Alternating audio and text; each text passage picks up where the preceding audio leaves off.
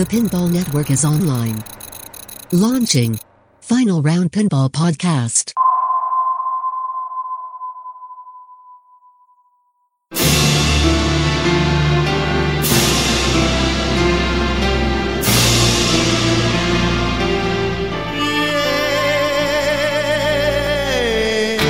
It's player versus player and player versus machine. Welcome to the final round.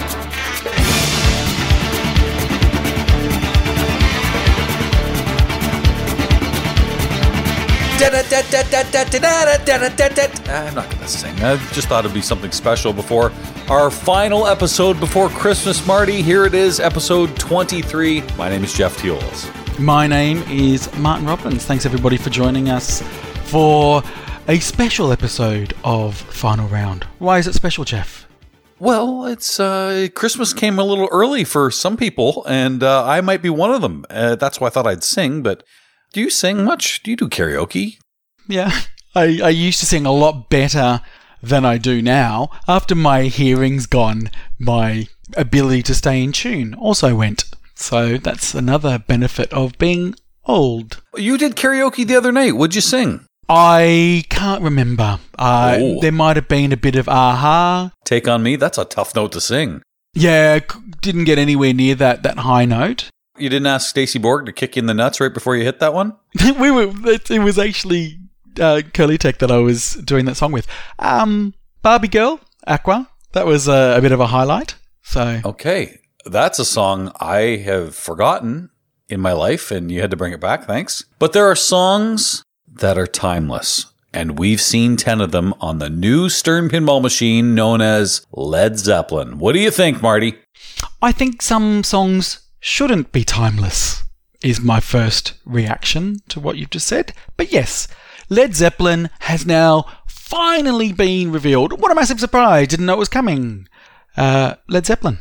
Okay, so when I see a new game, the first thing that you obviously notice before flipping is the art. And there are three different unique art packages. And because, as people know, I might be a massive Led Zeppelin fan, I'm not kidding you. I had a combination of at least a hundred different messages, texts, people inside pinball, outside of pinball that said, Hey, Red, take a look at this. This is, what do you think? And I asked about the art and there is not a clear cut winner as far as what art package is the best. It really is personal choice. So, can I ask this question then? Because since it was revealed, I've done some Led Zeppelin research. hmm Yep, you're welcome. I've done some research. Thank you. No, that's okay. It was, I don't know, maybe five, ten seconds tops. That's actually not true.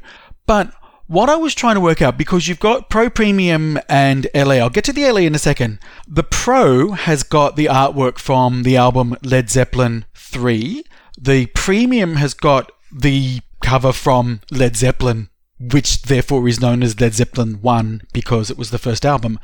The LE, which has got the Icarus angel thing, what's that from? I couldn't work out whether that was from an album or it was from like a tour poster or something. What's it from? So after Led Zeppelin gave us House of the Holy, they had their own record label, which was Swan Song Swan Records. Song. So Yes. in fact, See? the first I did do some research. I knew about that. In fact, the first band that was signed to Swan Song Records was the band Bad Company. So they hmm, Thought actually it might have been on, Greta Van, Van Fleet, but yep, keep going. they on their albums have the Swan Song logo too. So you'll see that on Zeppelin's Physical Graffiti and Presence and Coda and In Through the Outdoors, the later albums of Zeppelin. But that's the symbol that they used, the fallen angel Icarus. And it was neat that they put it on the playfield, albeit I think 10 times on the. LE.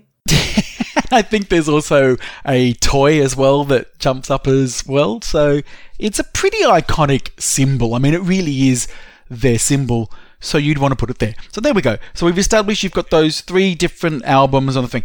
What do you think overall about the art? Again, it is all personal choice. And I think, I mean, it's not a clear cut winner, majority, minority, but I do think I'm in the minority. To me, by far, my favorite art package is the Pro because of the iconic Led Zeppelin 3 album, which, by the way, had a spinning disc. The album cover changed as you spun the disc, and you had different figures kind of come in those circular holes where the faces are. Also known as the Bugs Bunny edition. Um, yes, I actually quite like that one.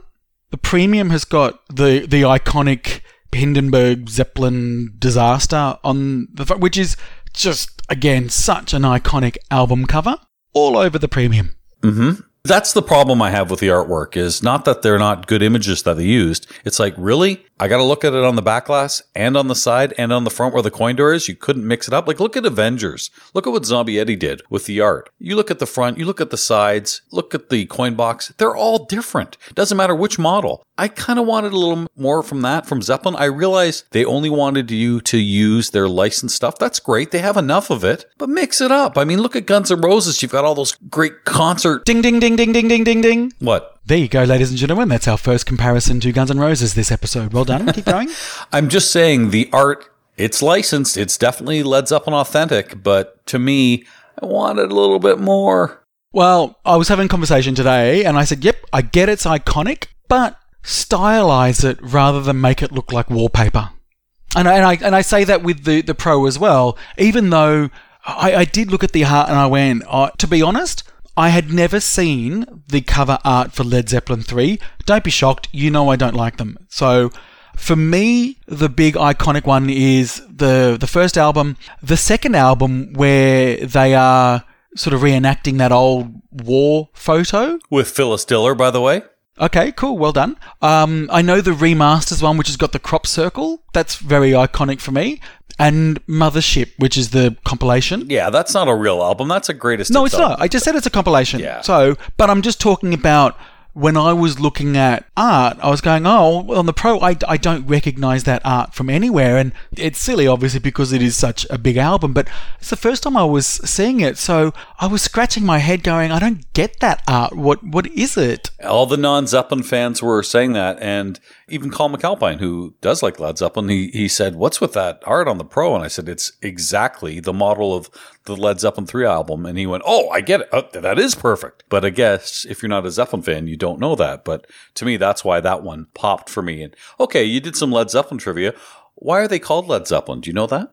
No, they wanted to become the most overrated band in the world, and Fuck that was off. the name that they. I don't know.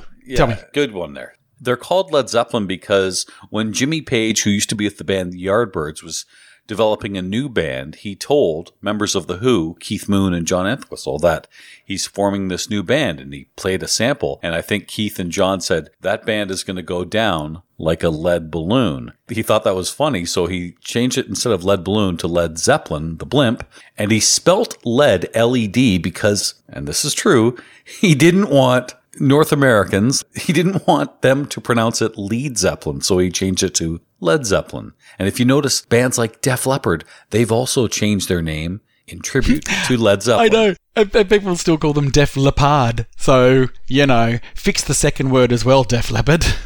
I'm just saying. Very influential band, this Led Zeppelin. So glad there's a pinball machine. So we talked about the art. Let's talk about the playfield. No, no, no. Before we do, Oh, we haven't talked about the art on the limited edition, which is the one that you're getting. okay. Because I think, for me, I think that's the best art of all of them, except for the blue trim. I'm not a fan of the blue trim, but I'm not a fan of any different color trim. I like uh, it doesn't do anything for me, so that's fine. I don't care. You know, I showed Anne the three models, and I said, Anne, we're getting one of these. Which one's your favorite? And thank goodness she said she liked the LE art the best. I'm like, great, that's the one we're getting. All right, there you go. Playfield. Playfield art, uh, continuing with art just for a little bit. I like that they have on the inserts some of the famous Led Zeppelin 4 Hermit inserts. That's very, very iconic, and I'm I'm glad that's on there. I like the playfield art, but the playfield itself, first time I looked at it, I went, okay, uh, I'm glad I don't own Star Trek. It reminded me a lot of Star Trek, uh, some of those shots. It did to me too, but it kind of actually more so reminded me of Star Wars, mainly because the shots are really right at the back, and so there is a big space in the middle of the playfield. I'll get to why I, I've come round to that later when we talk about layout. Okay, uh, we can do that now if you want. Well, uh, I'm sort of giving my overall impressions. I kind of looked at it and went, "Huh, is that it?" And I and I, I'm trying to, to say this respectfully. Is that in comparison to what we've seen this year, or is that just in general? Yes. Okay. That's what I'm saying. In compared to what we've seen where, you know, people are really trying to push the envelope when it comes to layout and geometry and art and light shows and all that kind of stuff. I just looked at it and went, yeah, I'm I'm a little bit underwhelmed by it. And I would have watched that promo video oh, probably upwards of 40 times just because I just wanted to get the feel of it. And in the end, I just sort of said to myself, I don't care. I want to stop looking at this. I think this will shoot really well. There you go. That's what I said. What I don't know is the rules, because unfortunately, your uh, interview with Tim Sexton on Pinball Profile has only just come out, so I haven't been able to listen to it to understand the rules. But, you know, rules can make a, a layout shine. To what you said about being a good shooter, absolutely. You know, Steve Ritchie has said time and time again, probably on your old head to head show or my show or wherever, he has said that when you go up to a Steve Ritchie game, you know where the shots are. So that's kind of the flow. And that's what you get with this game and all of his other games. So yeah, it will shoot well. No question about that. The rules. Was I a little underwhelmed when I saw the playfield? A little bit, again, in comparison to what we've seen in 2020. But what makes up for things like that? It's all about the code.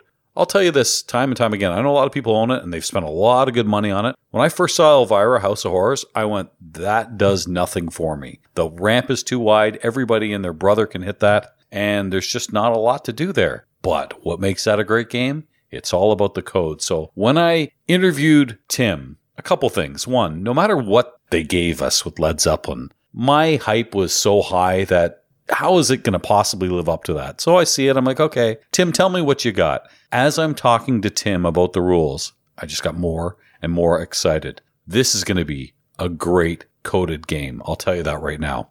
I'll try and give a, a, a sort of a, a medium view of hype because the comparison I'll give it to is Star Wars because everyone has said, oh, you know, you were never ever going to be able to live up to the hype because it's such uh, an iconic theme and everybody loves the theme. I don't love Star Wars. I've watched them all and I've enjoyed some of them, but I'm not a Star Wars fan. So the hype meant nothing to me and it was a letdown. Led Zeppelin, you know, everyone knows my thoughts on Led Zeppelin, so there's no hype for me on this. So it's not like my expectations can be met, exceeded, or, or lowered. It, I had no expectations. It was just present me a machine. And what I've got is a machine. It's there, it's got flippers, it's got ramps, it's got art, and it's got code. So nothing by looking at the video or the art really leaps out at me. And that was exactly the same feeling I had for Elvira. So I'm glad that you mentioned that. And I was talking about it today with someone. And I said, the same thing. Elvira's got all these shots up the back and they seem quite, you know, easy. But there's something about that game that is just a lot of fun. So I don't know. I'm I'm reserving my expectations until I play it if we ever get it here in Australia. But looking at video and images, I can understand why people are underwhelmed slash disappointed. And the people that love it, they're the ones that are fans of the band. And you know what? I, I intentionally don't want to shit on this because, you know, you're a mate and I don't want to shit on something that you're going to own. And I also think that people that are fans, they're still going to enjoy the band. And you're going to turn it on, you're going to hear Immigrant Song or Whole Lotta Love, the two songs that are good, um, and you'll enjoy it.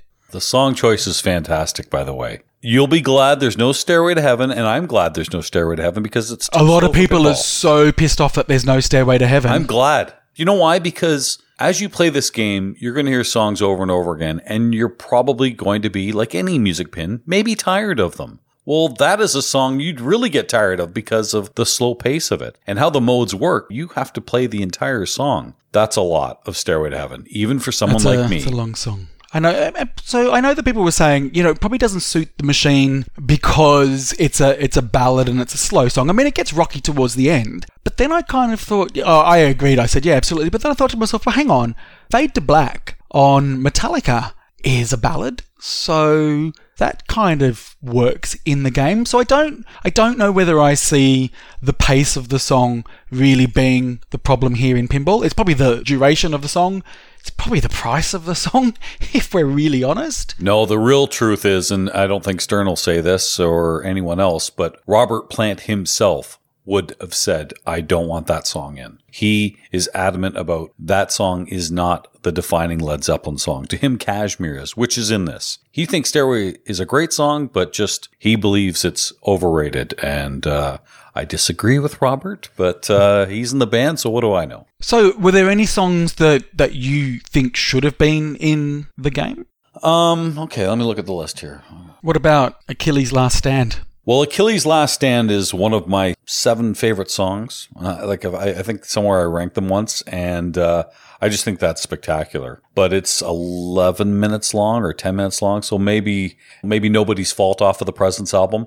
Uh, here we go. Good times, bad But times. But surely, aren't you impressed that I mentioned a good song like that? Like, Do you like that on. song? No, Greg Silby sent me a note saying I wish they'd put this song in the game. Hmm. Yeah, it's it's pretty awesome, but it's just too long. So you've already got Kashmir, which is your longest song on here.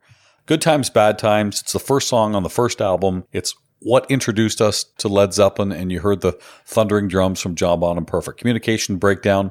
A lot of people call Led Zeppelin the fathers of heavy metal. I totally disagree because they played blues, they played psychedelic, they played rock and roll, but Communication Breakdown might be the first ever heavy metal song. When did you ever hear Robert Plant or any other singer in 1969 scream their heads off like that in a song? It rarely happened. I think that is the first heavy metal song. Mm, just also, probably just have to backtrack because I think people actually call them the greatest cover band that's ever been. But, Yeah, you know, yeah. If I, no, that's called Three Dog Night eh, or Joe Cocker, artists that all they did were do cover tunes. So in the first couple of albums, the first album certainly has a lot of covers. Oh, by the way, so did fucking Van Halen when they put out Diver Down. So uh, a lot of people do covers. There's nothing wrong with that. But by the time they got into album number three, four, five, six, seven, eight, nine. There weren't the covers anymore. They did a couple on physical graffiti, but it's an old joke and it's mm, it's not most band, you know what? Most bands start start out as cover bands. That's just a rite of passage. So whatever. Exactly. Immigrant Song, no cover there, nor is Kashmir or Black Dog. Ramble On is the one song that, to me, is. I, I know so many people that love, love, love that song, especially women. It's, to me, the overrated song, but I get why it's there. So that would be the one I would maybe flip out and put in Dazed and Confused. I needed more. I, there's no psychedelic song in here, whether it's no quarter of that. Rock and roll, great rocker. Trampled underfoot, John Paul Jones, maybe at one of his best, and the song remains the same. Showcases uh, Jimmy's incredible guitars. It's actually my one of my least favorite Robert vocal songs. The song remains the same, but uh, there you go. Good song choice. So you okay? So you're happy with the songs, and and you're happy that there's only ten. I, fuck, I could name another 10 I'd like on there, but 10's good. And especially when we're talking about getting to the wizard mode, which you have to go through all these songs. So that's 50 minutes of songs. So that's enough. The reason why I'm bringing that up because remember, I just I'm just not close enough to this band to know what should be in and what should be out, and I'm, and I'm sort of just echoing all the, the feedback that I've I've seen, and really, it, number one is art. Uh, This as far as being it being let's say polarizing or negative. So art's number one, layouts number two, and then song choice is number three, and. Everyone's chiming in saying that they wish they'd had more songs, or they'd had my favorite song, or take this song out. That's just, it's all very subjective, I guess. Yeah, Led Zeppelin did about 90 songs in their career, and there are only four I can't listen to. So that's a pretty good. In the days of albums, nowadays we're all singles, but uh, you could listen to an album in its entirety and go, oh, okay, I'm, I'm loving this. So that was Zeppelin for me. So, uh, you know what? You're going to have some uh, hits and misses, but it's a good, strong mix of their career and certainly their first six albums. But I, I understand that if people love, let's say, Stairway to Heaven, it's not there. That would be, for me, if they didn't have whole lotta love in there, I would be going, what the fuck is wrong with you? Yeah, I, I guess, but I'm fine with what they've got on there. Uh, uh, Oh, yeah. Sure. I, I- yeah, yeah, you're right. It, it's a little shocking, but here's the thing about music pins, right? Think of Guns N' Roses. And here's another comparison, but just think of any music pin. I bring up Guns N' Roses because it's current. If you don't like Guns N' Roses music, or if you hate Guns N' Roses music, no matter how fucking great that game is, and it is, you're not going to like the game because the music's going to drive you nuts. And you can't turn it down. You can't put pin sound or anything else like that in Guns N' Roses. You have to have the music. I guess, you know, I know people that have Iron Maiden that have changed all the songs, whether it's disco or whether it's whatever. And you can still play that game. It's a great game. So I think it's a bonus if you like the music, but it can be a big deterrent if you do not like the music. Hmm. Yeah. Yep. Yeah, I get it. Music is a very personal thing to people. I understand.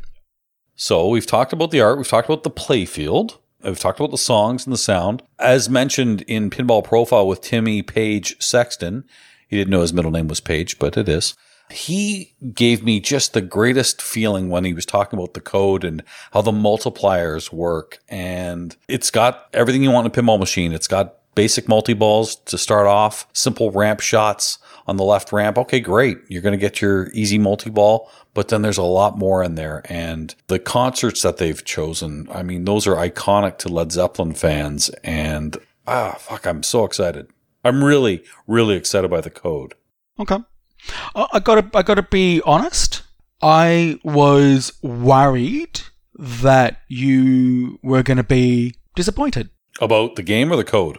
Ab- about yeah about your purchase of an LE, your first ever sight unseen LE purchase. My first and my last, too, by the way. Yeah, okay, it's a very, it's a big exception. Sure. If I have to own one LE, this is it. There's never been another brand or theme that is made for me. I'm not a collector. I know a lot of people that buy every LE that comes out because they want to have it. It's limited edition, just like they buy the toppers and stuff. It's it's more about the exclusivity of it. This is not that for me. This is I want the best that you can possibly put into a machine and for my dream theme. So there you go. I don't know how I would feel if that was my dream theme, Which is Harry Potter, right? which is well, and Kraftwerk or Muse. Realistic. Those are never happening. Well, they reckon someone, you know, rumors are Harry Potter's going to happen, but No, no, I meant Muse and Kraftwerk. Those will never happen. Those are Th- homebrews at best. Those will will never happen, unfortunately. What I, I guess probably what I I'm happy with the layout. I'm I'm really happy with that the layout. I think I'm going to be happy with the rules based on what I've seen with all the inserts.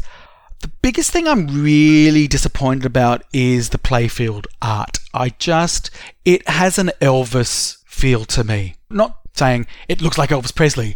It's kind of a similar impression I get on the Elvis pinball machine, where it's just it's not there's not a lot of detail to it. So it's therefore accentuating the openness of the playfield. And I think that was the same issue that Star Wars had. When you play Star Wars, is that the thing that drives you nuts? The openness of it? To me, the biggest Steve Ritchie open game ever is World Poker Tour. I mean, that is a lot of distance between ball and wherever you're aiming. But I, you know, there's a lot on the side here. There's the ball saver. There's the stand ups on the right. Um, I don't know. It, it doesn't jump out at me for that because you know you need to get a little bit of speed there with the the ramps. I like that uh, you've got three here. I don't know. That never jumped out at me, and especially on the premium and the LE when you've got that toy that's going to come up for Electric Magic. That's pretty cool. A spinner inside there, a magnet. Uh, okay, Is it? Okay. Fuck yeah. You don't think Nah, nothing nothing for me. Absolutely nothing for me. so? Wow. Nope. No. Because you haven't played it, or just even seeing the video of it? No. Just just I I don't it just it seemed very gimmicky to me. Hmm. Okay. Okay. So if it's Harry Potter and all of a sudden that's the I don't even know what the platform is nine nine and three quarter platform that pops up. It's uh, Obviously the Chamber of Secrets. Like oh surely. my bad. All right, yes. The stairway is that the staircase? Could well mm, could be one of them, yeah. Or the the the spiral staircase that goes up into the professor's office. So Oh fuck, Marty's got his wand out. I'm about to Expelliarmus. All right. oh, dirty. You know what? Someday in our lifetime, we'll see a Harry Potter pinball machine, and uh, I'll replay this episode and just take a fucking heaping turd all over I'm whatever it is. You too. I, but, okay, no. What you got to understand here, Jeff, is I am being very sensitive towards you and the fact that you are buying this machine. If you really, really want me to tell you what I think about this Yes, machine, I do. Be honest. I think it's fucking awful. It. I just. oh, just really? am ridiculously underwhelmed by it. Just I just looked at it and went, "Oh no, no, no, no, no, all no's, absolutely no's." Hmm. But the fact still does remain, and this is this is true. After all of that, and then I had a night to sleep on it, woke up, watched the video again and again and again. I thought, okay, I, I'm really not liking what I see, but geez, I really want to flip this. Like, I really do want to flip it. I think it's just going to feel good because it's Steve Ritchie. His games feel good. And, I, and you know, I, I, I'm kind of trying to remember back to what I felt when Game of Thrones came out because it was a similar thing where you looked at it and you just went, oh my God, that looks awful. That's a good analogy. but then it shoots really well, right? So we just we- we're playing photos and videos at the moment. We're not playing the actual game. So that that hopefully will change everything. So there you go. Enough on Led Zeppelin, Jeff. We've got the rest of the show to do. And a special guest, too, uh, somebody we both admire very much from Pittsburgh, Pennsylvania, one of the top players in the world. A pleasure to be talking to Cryss Stephens. Hey, Cryss, how are you? Hey, Jeff and Marty. I'm doing very well. How about you? Really good. Pittsburgh's obviously one of the big, you know, meccas of, of pinball. Certainly, in my eyes, an outsider looking into North America. How's the, the pinball scene been affected? Uh, I mean, for me personally, I, I really haven't been able to get out to go to any of the local places. Obviously, with the news of uh, Replay FX, it was the, the biggest bummer that I can come up with. And like, I'm not gonna lie, I like I teared up and uh, just thinking about it. But for me, I haven't been able to go out. I've been supporting like kickback via gift cards and trying to do what I can, um, just try to help alleviate some of the downtime. And uh, now we're we're back on a lockdown. We're back to waiting and seeing how things go. But I really hope that we can pull through it, and the the public places will continue to have pinball, and we'll finally be able to get back together and play them again. Hey, vaccines on the way. That's good news. There is a light at the end of the tunnel. We will get back there. It's just getting to that point, which is uh, still very, very tough for so many people. But you mentioned the tear in your eye for Papa and for Pinburg and Replay FX. You're not alone there. So many people it meant so much to. But that's kind of why we wanted you on too, because you are certainly very close to that. When you watch Papa Pinball on YouTube, you're always on the stream. And of course, I've gotten to know you very well from playing competitively, but also seeing you on that stage the last few times, making it to the final four. I mean, we kept we always kept saying one of these years, Cryss Stephens, hometown boy, he's going to win it. He's going to win it. And unfortunately, it doesn't look like that's going to be the case now. So I, I share your sadness with that. Yeah, it's not going to be the case now, but uh, I like to think there's an asterisk there just in case it does come back. Why don't you elaborate a little bit on being on stage there for the last two Pinburgs? I mean, that's pretty special. Yeah, it's uh, it's definitely a special moment for me. And uh, the funny thing about it is the producer James, he was always like, "Hey, you know, whenever you get eliminated, you can come over and you can commentate, and I'll give you one of these spiffy Papa shirts saying that you're a part of the crew." And I was like, "I can't wait!" And then just I just kept advancing and advancing. I'm in the finals, and he's like, "Okay, next year it is." And then next year happened, and then I just advanced and advanced, and he just said the same exact thing, and it just kept working out in my favor. I kept playing well, and I got to the final four again. And so it was always exciting, and I just I really felt like I was starting to get more and more hungry. Like, okay, you know, top eight isn't good enough, top four wasn't good enough. Like now I'm actually really going to play for it and make the push. But it was always enjoyable being up there and, and just hanging out and just feeling like I'm doing what I like to do. So one thing I just wanted to, to mention as well, this may sound a little bit weird, Cryss, but I'm going to say it anyway. I sort of mentioned before, outside of looking in, Australia, looking into North America, we get really our content via the internet. Obviously, you know, stop me if I'm going too quick. Uh, but what that's meant for me is that there are certain personalities that I've been watching for many, many years. Stalker. Yeah, well, it, it is a bit creepy. But you're one of these people. I've known of you. I don't think we've met. Uh, maybe we have. I don't know. But I've known of you for many, many years. I've watched you play on Papa TV Pinball for years and years. And I've got to say, you're one of my favorite players because I love your play style. I love that you're very calm. But I love what you're wearing right now. I love where you live. I love. Go Uh, on. no, You know, it's, it's more so that you, for, for me in another country, have been one of the faces of pinball for a long time via Papa TV Pinball. So that's sort of linking into the whole Replay FX thing as well. I mean, they've sold off their machines as well. So that as well has got to have another impact for you.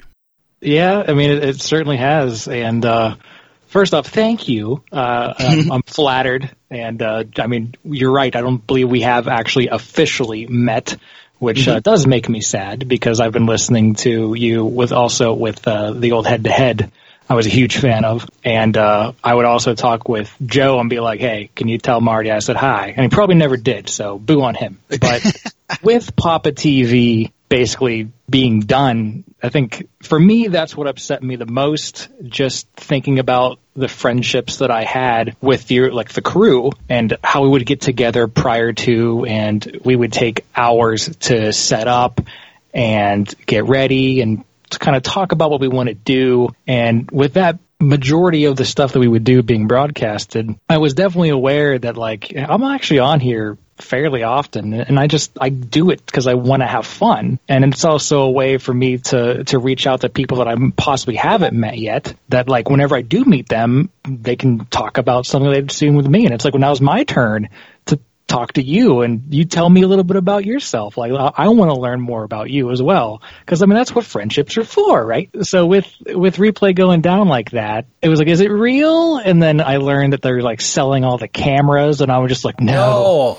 no. like give me one of those patsies things. Like, let me get one of those cameras. Like, like I want to, I want to keep it. And, uh, and it was great. Like, it, it, was it was a, a, weird way, like my little claim to fame with uh, being able to talk to more people, which I'm definitely going to miss. But but at the same time, it it was a good feeling knowing that I was volunteering my time to something that not just myself having a good time with, but sharing it with everyone around the world. So I mean, that, it really means a lot to me uh, hearing you say that, and I, I still want to continue doing uh, whatever I can with uh, the social media to kind of do more things and, and keep my voice out there so that, that was great. You know, stupid me. I knew they were selling off the machines. I didn't put two and two together and realize, yeah, they're going to sell off all that gear too for Papa Pinball TV. And boy, there are so many great people that I've gotten to know. Uh, and I'm not even in Pittsburgh, but whether it's showing up at Fight Club or certainly the PPO, Papa events, Pinburgh, whatever that Papa Pinball was associated with. Not only that, but other tournaments too. The New York City Pinball Championships, the old Buffalo one. I mean, Clee Pin. They were always in and around that area and just were great for giving games, giving that great stream. And yeah, now that's all gone too. So uh, a uh, good chance for you now to maybe give a shout out to some of those wonderful people behind the scenes that we know, we might not know, but certainly deserve some sort of credit so many people. I mean, strictly the Papa TV live crew. Like I remember I was a part of the very first episode and it was like me and John Replogle and Priyanka and Elizabeth and Doug and, and, and Fred. And we just kind of had this idea and we're like, let's see if it's interesting. Like we, we have all this equipment. Let's not let it just sit here and rot for 360 days of the year. So it was like, oh, this would be a, you know, a great opportunity to provide more content and just talking with all the people about it, it's like it was cool seeing the people that would like kind of come and go and, uh, and, and the new people coming in. Like, I mean, my, my buddy Evan Bookbinder, uh, he, he came in and he just nice to talk to and great to work with and just even more fun to play pinball with. And, and we have some, some great people coming in like Tia.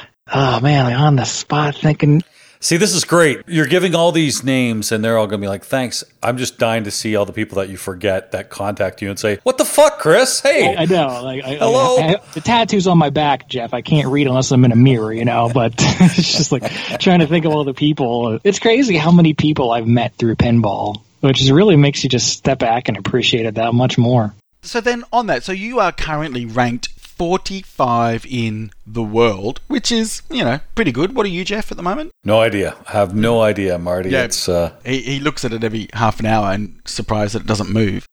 So, as I said, you probably had to do that a tough way as well because in, in order to win tournaments, you've got to play against all the Pittsburgh people, and, and I know that there's a lot of talent there. What's been your journey to get to 45 in the world? I mean, a lot of people would look back and say it all started at Pinburgh what was it, 2016, maybe 2014. And uh, whenever I, I took second, and uh, Keith Elwin took first, Sean Grant took third or fourth. Oh, I can't remember the other guy that was in it. Oh, Jorgen. Uh, that's where it kind of started, where I was like, you know, I, I think I can get better because as I was up there in the final four, I just, a part of me felt like I was the weakest link. And so I was like, you know what? I bet if I put my mind and, and time and effort into this, that I could, I can climb the ranks. But the most important thing for me was to travel because while I was walking through after that tournament, I just overheard people being like, "Oh, Chris is from Pittsburgh, so that makes sense why he's there." And a part of me was like, "Oh yeah, well, tell you what, I'm gonna go to Fairfax, Virginia now. I'm going to go to Denver, Colorado for the IFPA. And shove it up their ass. I oh, love that man, attitude. Yeah, that's good. No lubrication. I just went hard with it. And I got invited to the IFPA for the first time ever. And I was like, I'm going to go. And John Replogle also got invited. And so he was excited. And so we were like, oh, let's, let's do this together. It'll be cute. And me, him, and his wife went out to, to Denver. We made a little trip out of it. I mean, I've never really seen mountains before. I've seen plenty of hills around Pittsburgh, obviously, but I, I, I don't really travel too much. I, I never really had a, a really nice job. So I never had some really, really good income or kind of the means to be able to get places. So I basically saved up money and I went to Denver, Colorado. And, and I remember going through and learning how to play and, and basically seeing the rules for IFPA and I, I think I ended up taking third place. I, I, I played my heart out. I was in some really tough head-to-head matches. You'll like this, Jeff. I 4 Zach Sharpe. Sweet. My first time ever playing up against him. Holy intimidation factor. But like, I was put in all these positions while I was playing some of these players, and I was like, I need to change how I play. I need to focus on shooting all these safe shots. I'll go big if it's ball three, and like it just kept paying off for me. And uh, I, I eventually took third over uh, Daniele Acciari, and from there it was just like, all right, now I kind of felt like I, I belonged where I was, and so I started playing in more tournaments and just kept playing as often as I could, and I kept climbing the ranks. I learned that it's it's kind of easy to to climb, but man, trying to keep that position that's so hard trying to be active and trying to get out and trying to travel. I'm just lucky for me that being in Pittsburgh and the pinball scene being so abundant, it was easy for me to keep points as long as I kept performing well enough. So had I been somewhere else, I feel like it might have been a little more difficult. But for me, I, I, I did all right just because I kept getting better and kept playing more. And even though the competition I have might be as fierce as it is, it, it, was nice being able to to play in all these tournaments and then travel with some of the good players from Pittsburgh to go and get more points. So it just kind of went hand in hand with getting the ranks. And man, I'm I'm dropping 45th. You say? Yeah. Ugh. Oh well, it's just a number.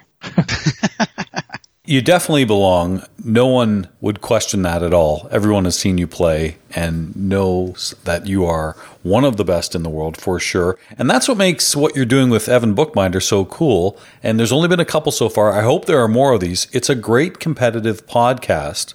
I dare say maybe better than anyone I know, present company included. It's called Play Better. It is a really in depth competition pinball podcast, but it's more than just that, too, because what I've learned in the few podcasts that you've done with Evan is that you like to bring the novice people in as well. If I'm a pinball player and I play at home and I've never been in a competition, it's easy for me to be turned off by final round or by play better or anything that perceives it as competition pinball. But you don't do that. And you never did that with streams too. You always kind of bring people along and explain things so that you you're not losing the novice people, but you're still have good information for those that are experienced players. I really appreciate that. Oh, I'm really happy that you pointed it out because originally there was like two years ago, whenever I came up with the concept of a podcast I wanted to do, the uh, the partner I was going to be with was fairly new to pinball, and we were going to call it the Joe vs. Pro podcast in terms of pinball because they felt like they were such a, a, a less than average B player that us talking about a competition and a strategy, it's nice to hear from both sides because you don't want me to say, I just shook the ramp over and over. Why are you playing the game? When they can be like, oh man, I, I shot this and I missed and I recovered and I shot this and then this happened. That's way more engaging than hearing a, a professional, if you want to use that term, just talk about how you should play a game. Because I think it's more important that you should play a game first and foremost for fun. But then once you learn that game, you can really dial it up to get it to a competition. So having the original idea be a Joe versus Pro, it was kind of fun to think about that. And then whenever the the competitions kind of went away uh, due to the pandemic, it was like, well, can I still make this podcast based on that? And we're, we're, we're trying to go for it. We're bringing up certain situations and topics and just, I think it's a fun way to go about it. And one of the big things that we did learn, like you mentioned, where bringing novice players into it is whenever we would do Papa TV, some of the emails that we would get would be like, "Hey, it's great seeing Alexander Kaczmarczyk come on and blow up this game, but can we see more like beat level players to see how they might struggle on a machine, and then see Alexander Kaczmarczyk come on and blow up the game?" That oh, way. Oh, so that's why Fred Cochran was on. Okay. Oh yeah, he was there. Yeah, that one time. Yeah, it was great so so it was it was nice to get that feedback because like that was really important. I was like, well, that makes me feel good because you know we don't need to have certain people on all the time. Like let's reach out and just get more and more people, and not just because they might be a B player, but I thought it would be cool to see progression. Like have someone be on there where they don't know what they're doing or something's a little different, and then have them on like eight months later and be like, look at like what did you learn? What did you take out of it? And that's kind of part of where the uh, the play better pinball podcast came in because it, it is nice to kind of track progress because I got so used to tracking my own progress that I love hearing whenever people play a machine again and realize what they did wrong or what they wanted to do different and put up a big score. Like I, I'm always excited to hear people do well. So that kind of how that tied in. Well, it's a question I like to ask a lot of the, the top players because final round has sort of had a similar journey in that we really sort of started talking about competitions, then there weren't any. So it, it really started talking about, well, how can people become better players and therefore play better? So the question I ask is, what did you do besides just play in lots of tournaments? What did you do over time to improve your skills? What did you focus on and how did you do it? I think, in all honesty, the first thing that you need to learn to become a better player is to learn how to lose. That was the hardest thing for me to overcome. Fuck, Marty should be the best player ever. Yeah, yeah. right? You'd think so. Mm, oh, yeah, correct. Yeah. I just kept on thinking to myself, I used to get upset because I might be put in a head to head matchup with someone and then they would beat me because, you know, the slingshots launched the ball up into the, the specific targets and they beat me. And I'd be like mad, like, what could I have done better? Like, what could I have done? Like, this isn't fair. But after a while, once I started traveling and kind of being more into like the kind of pinball spotlight, so to speak, you kind of learn to appreciate things more. So the, biggest thing for me was just learning how to lose. Like you need to accept defeat. You need to you, people that aren't even IFPA ranked are going to beat you and you need to be humble and be like, "That was great. You earned it. Congrat, you know, congratulations. Like, let's play another game next time. Let's hang out." So for me, learning how to lose is definitely the biggest thing. But if you really want to talk about skills, I really think that if you want to own a machine, it's important that the machine that you're picking up on, there's going to be a machine that will help you with your weaknesses. And my first ever pinball machine was a Bally X's and O's because there were two things that I needed to work on. I needed to work on my nudging and I needed to work on my shot accuracy. So whenever I went to John Replogle's, he was like, Hey, I have these two machines for sale. Which one do you want? Would you like Bally X's and O's or Black Pyramid? And I was like, Oh, Black Pyramid. But then I looked at it and I was like, you know what? That outlane on X's and O's has a post where you can nudge the ball back into play. That'll help me work on my nudging. And there's specific targets all around the play field that you need to hit in a certain order. That's going to help me with my accuracy. So I, I took that over Black Pyramid. It was only like a hundred dollar difference too. But I was like, that's going to help me with what I want to do in my tournament play progression. And uh, I bought that and I played the heck out of it and it, it, ultimately it helped me get the skills that I needed. Now I didn't learn how to tap pass, obviously, but I kind of felt like you know if I can learn how to shoot accurately and get used to nudging, because whenever I first started playing pinball, I'm not sure if either of you have had this problem, but whenever I first went to the Pittsburgh Pinball League, my first league ever, I walked in the door and standing in front of Medieval Madness was Doug Polka and I almost didn't see him. I had to come around the machine. It was a little, a little short. But as soon as I saw him, I was like, hey, I want to play in this pinball league. And he was like, Hey, oh, that's great. And I, and the first thing I asked him was, so we're not allowed to move the machine, right? And he just kind of like stopped writing my name and looked up and was like, yeah, you're allowed. And I think I went, damn it. I like walked away. And then I played my first league night and who was in my group? None other than the Al Tomka, and he really taught me how to be loud while I play pinball and also how to nudge the machine. And I was like, you know what? If I want to get better and beat guys like that, I'm, I probably need to move the machine. So nudging was definitely one of my weaknesses, and uh, and I, I, worked on it. I like like people like to say, practice does make perfect. So getting all the skills you think you know you're weak at, working on them, and learning to lose. That's what I got for that. That that has helped me. I heard you say that story on Play Better about are we allowed to move the machines? I thought that was funny. And Big Al, I mean, he could probably easily move that game. But the one thing that really shocked me, and I think of you as a seasoned veteran who's played in so many different tournaments, I can't believe, unless things have changed, you have never TD'd a tournament. You know, I'm really glad you went that direction instead of saying, I can't believe you were late for a round of Pinburgh. Old news. Come on. Were you really? I I didn't know that. oh man. Uh, I'll, I'll, tell you that story off the air because there's more swearing involved. Um, but yeah, you're right. I, have never TD'd. I've always wanted to. I helped my my childhood friend Nick Jaquay uh, create the summer league in Pittsburgh, but he he ran it. He did his thing. He just made it his, and I'm so proud of him. And and I, I've never TD'd. I've I've read the rule book Believe it or not, I've read it front to back, both versions, because there was a PAPA version and an IFPA version.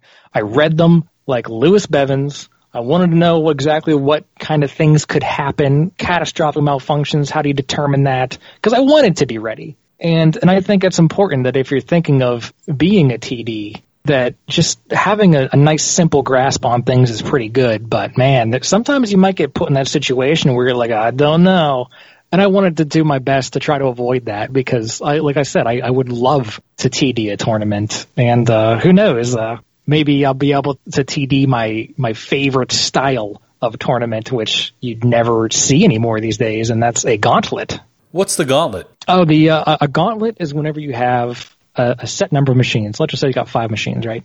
And they're in a line. What you have to do is there's going to be certain quotas you have to hit on each machine in order to have that one completed. Like let's say you're playing a Twilight Zone, you have to get 30 million points. And then let's say you're you're playing a, a different game and you have to light extra ball. You're playing a different game and you have to score 50 million points. And let's say you're playing Attack from Mars and you have to destroy a saucer. But anyway, you've got like a set number of machines and each one has like a goal, like a target. Basically, uh, there's a countdown, ready, set, go, and then you start your timed you have to basically approach each machine, turn it on, put coins in it, and then play the games to complete the targets. But it's also important which order you do them in, because if you walk up to an electromechanical game like the EM, the flip flip ding ding types of uh, of machines, if you put a coin and hit start, you have to wait for it to reset. So what you can do is you can go up to it, put the coin in, press start, and while it's tick, tick, tick, tick, tick, tick, tick, when it's resetting everything, you can run to a different game and press start on that one, and then play that one while that's resetting. You might go back and, and if a game has a really long bonus countdown, maybe you can go play that one. As soon as the ball drains, you run to a different one.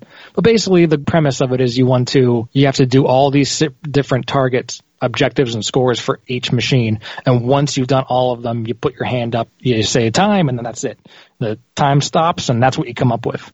They actually did a, a fun one at a post Papa years ago. Uh, I mean, obviously, I think it was like 10 years ago. And uh, I think Bowen Kerins ran it. But the fun thing about it was it was my first ever like official one. So he had it all set up and I went and I played it. And I did really well. And he actually came up to me uh, afterwards and was like, Hey, like you, you did really well on that. That was impressive. And I was like, Oh, thanks. And I was all, you know, excited and gushing because there was a player that I've never really officially met before, but I really looked up to, especially with his style of play and just him as a person. So as soon as he told me everything about it, I was like, Oh, that's great. And just had a good moment and uh, and that, and I, I, think I fell in love with the gauntlet format after that. And it's just something that you don't see because well, let's face it, you really can't just run a strictly gauntlet style tournament because it takes too long. Can you only have one person going through the gauntlet at a time because it's being timed? Correct. So there's definitely a lot of things involved that you won't be able to do. But it's it's I think it's like a fun party style game when it comes to pinball tournaments. But it, I just think it's really interesting. Okay. Speaking of interesting tournaments, so I'm I'm looking at your IFPA profile and there's all these different types of tournaments that you've won, including uh, well, I think you came second in one that's called Al Tomka is not going to win this pinball tournament, pinball tournament. So that's interesting one. But tell me about one. One that's piqued my interest is one that's called the Amazing Pinball Race. What's that about? The Amazing Pinball Race. That was in uh, Columbus, Ohio, I believe, and it was I think at level one or something. level one bar. And uh, Evan Bingham, my my good Call of Duty friend and pinball homie, And Brie Reynolds? and Bree Reynolds. I mean, the whole crew out there, Kim Martinez, they they did a fantastic job with it. Uh, and I can't tell you everyone, Scott that did the uh, the streaming of it, but there's so many people, and I'm really bad with names, so I'm not going to try to get hung up too much on that.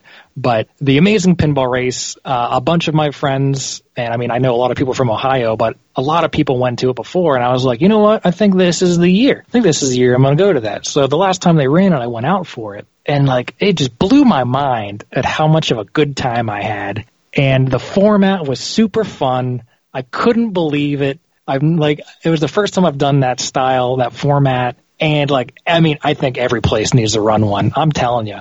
Well, what what is the format? I I don't know what it is. It just sounds interesting. Okay, let me, let me see. I'm probably not going to do this, say this correctly, but from what I can remember, at first you need to basically you have to qualify. You get put in groups of four and you play a game.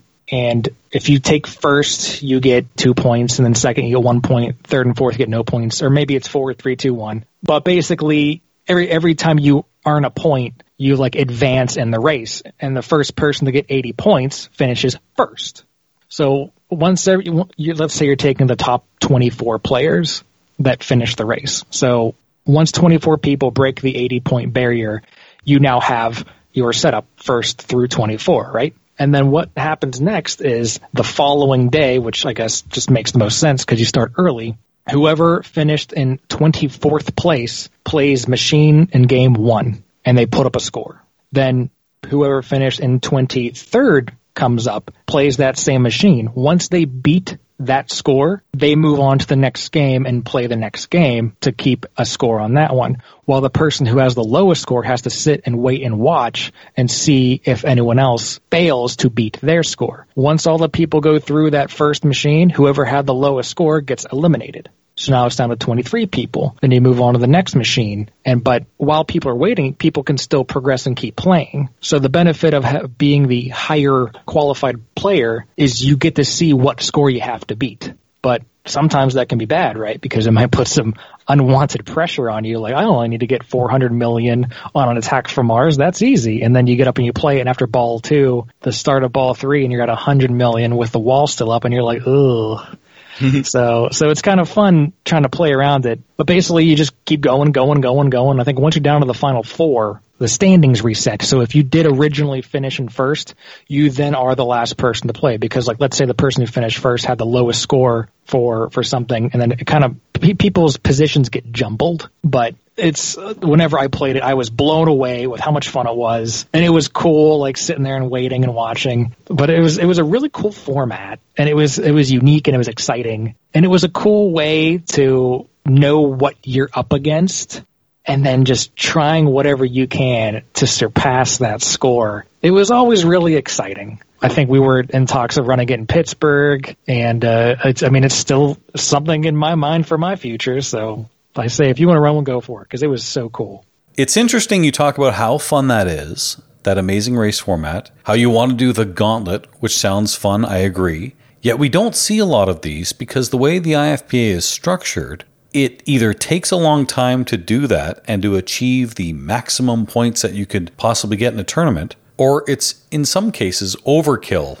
Like if you were to take a league, for example, that plays once a month for 12 months and they play six games a night, you've probably already maxed out your TGP after the first four nights and then with some sort of direct play playoff. But the reason you do things like leagues is really because of maybe the variety of locations you play, certainly 100% the social aspect of it, And it's just because people like pinball. It's not really so much about the points, or you would probably cap it off once you've hit that maximum TGP. So, have we become too focused in on our rankings and ratings and IFPA versus the fun aspect? Because here are two tournaments you just mentioned, and I think Marty and I both agree they sound fun. But we don't see them because, again, they're just either time consuming or overkill, if you will, as far as TGP is concerned, the, the maximum points you can get in an IFPA tournament. Yeah, I, I kind of feel like there's definitely a focus on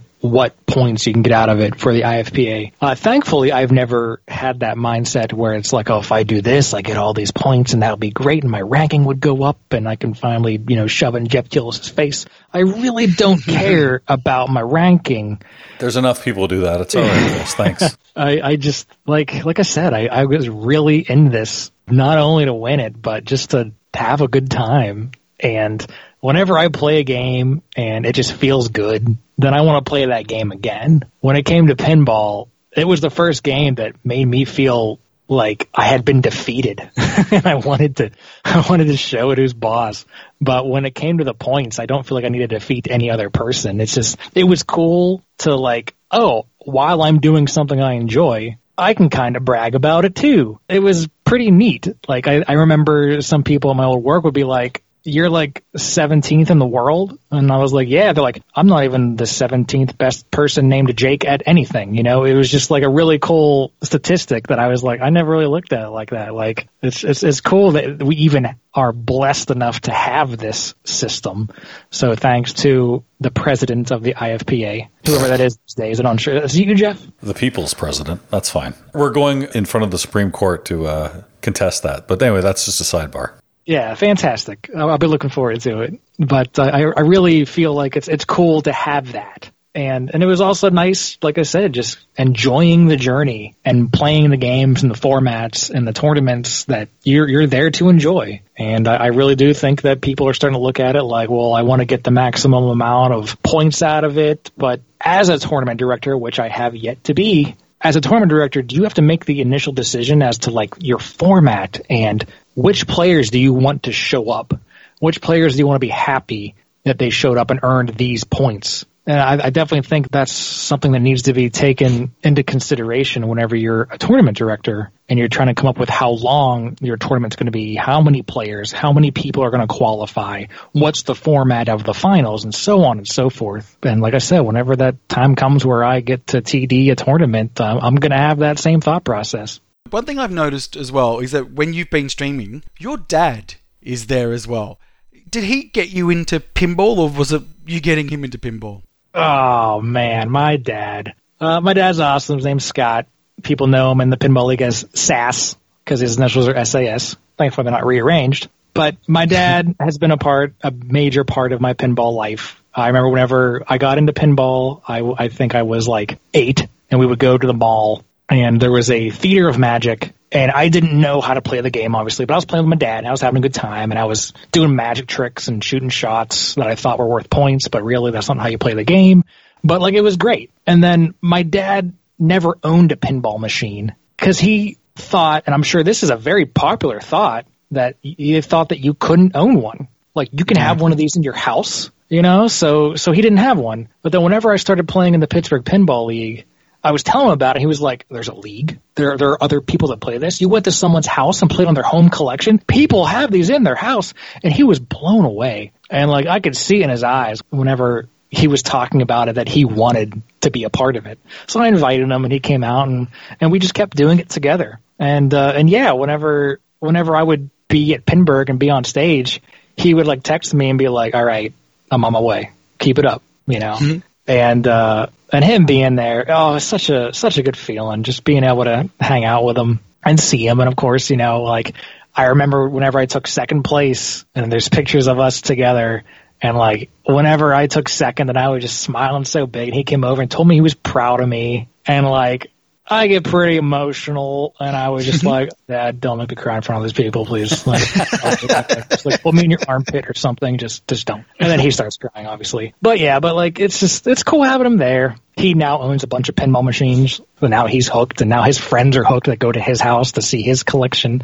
It's crazy how it spreads like wildfire. But, well, yeah, it's he, he's also been on a couple of the Papa TV Live episodes. Yeah. and and it, it's just it's nice playing with him and just and having something we can enjoy together. It's always it's always been a pleasure. There you go, talking about Papa Pinball Stream, and in this case with your dad. Nice keepsakes too that we all can see, and the great tutorials. At least we certainly haven't lost those, which is very very important. That those were archived and uh, some great memories for sure. But one thing on the streaming I've noticed. And whether it was James, yourself, Doug, Fred, Priyanka, any of the great streamers, Evan and Lewis, you really built excitement in the games and really broke the games down. And I think that's one thing, whether it's in competitions, whether it's tutorials, we could learn a lot from Papa Pinball and people like yourself because, again, we can't assume everyone knows everything about the game, about pinball, about competitions. And even though you are at the top of your game and one of the best in the world, you bring us all in together into that thought process, and it really does build excitement.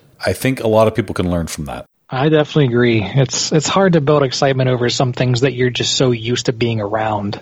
And having people watching that might not know what's going on, it's always important to kind of be like, "Oh man, this is the shot. If they can make this shot, it's it's going to be very exciting." I, some of the best pinball that I've seen or that I've been a part of having some kind of exciting factor where you're not sure something's going to happen and then all of a sudden it does. Like that's so good and it's so good to have for the pinball community, even if you're trying to show it to people that might not care about pinball. But just being able to see something like that, it, it kind of gets people turning heads and being like, wait, why was that important? Well, let me tell you why it was important. Let's see if it happens again. And then having it happen again, then that person can now be excited about it. So I always feel like it's super important to explain things and just kind of have that knowledge out there as much as possible because I'm all about that knowledge. Whether it's rule knowledge, game knowledge, the history of pinball, it's all comes together to me and can be super important. I think that if you can have that excitement, that anyone can appreciate it. Just like there was a game from, uh, I think it was in Maryland, and I forget the tournament. I'll have to you know, link it to you guys. But it was me versus Al Thomka, and we were playing game one on ACDC. Does this ring a bell to anyone? And I stepped up as player one because I chose it. And me and Al Thomka at that point were like pretty level. Not so much anymore, you know what I'm saying? But we were on the same level. We're doing pretty well. And I, I really looked up to him as a person that I need to beat. I want to be as good as, as Al Thomka. And whenever I picked ACDC, I knew that it was his favorite game. It was fairly new and it was just the go-to tournament game for that year. And ball one, I put up like a hundred million points. And then ball two, I put up more. And then at the end of my ball three as player one, I think I ended at 179 million points. He stepped up to his ball three. He had maybe three million. And I remember as I was walking away, he walked past me and was like, great job. Like, just consider that one a win. And I looked at him, I said, it ain't over until it's over. I know what you can do. And I walked out of the room. And as I walked out of the room, I'm just listening. I haven't heard Al scream. I haven't heard anyone say anything. No one came out to get me from on the balcony to tell me, hey, Al's picking this game. Congratulations on winning game one. And after a while, I was like, he's, he's been in there for a while. So I go in, I'm watching, and he is building the comeback. He is just coming for me. He's starting multi balls, he's scoring points, and then he gets the ball in the cannon. And on ACDC, there's a cannon above the right slingshot where the ball falls in. And if you push the button at the correct time, you'll fire the ball out of this cannon into the drop targets on the side. And if you hit the lit ones, you score the jackpot. Lots of points. He has the ball in the cannon. There are two stand up targets lit. He hits the button. The ball comes out, hits both of them, and goes straight to the out lane. And while it goes to the out lane, he screams, no! And he starts shaking the machine, right? He's trying to wiggle it back into play. The ball drains. The game says tilt. Everyone's Oh. quiet. We don't know what the scores are because it says tilt. Scores come up. My score, 179 million. His score, 180 million points. Oh, And everyone lost it. Everyone was screaming. And like, I was like, I, I was blown away. I, and the first thing I did is I walked up to Al and I shook his hand. I was like, that was the most exciting thing I've ever seen. Congratulations. That was a great game. And I think I can look back at that and not feel so bad about it because I then swept him the next two games to move on. But that was still a really awesome, amazing feeling. And just watching it, even as it was happening to me, I was just like, look at what's going on and like oh it's so exciting. There's stuff like that is, is what i live for whenever i'm watching. It's, it's just a good thing. And i think if more people can understand it and know what's going on and know what's going down that it's just that much cooler that you can have people that you can look at it and appreciate it with that's a good point, Cryss. You know, when you put up a great game like you did and someone just beat you, you tip your cap and say, well done. I'm never upset about those losses. The losses that bother me are the ones that are boy, I played like crap. I deserve to lose, but I'm more upset at myself, not by being beaten. But there are so many great games in tournaments, and you've played a ton, especially in Pittsburgh. Well, one thing we like to do here on Final Round, some might say it's in lieu of content. I would say it's creative as hell. I would say when it's great, you do it a second time, and that would be the most underrated game of all time, part two. What? Uh, just, just pay no attention to that. The point is, Cryss, we're looking for some of those great Papa games or any game that you've played in your history that you would consider, hmm, these are outside the top 100 in Pinside, but damn it all, that is an underrated game. Cryss Stephens, what do you think? All right, I'm going to my my two here from the Pinside Top 100 that are not in the 100.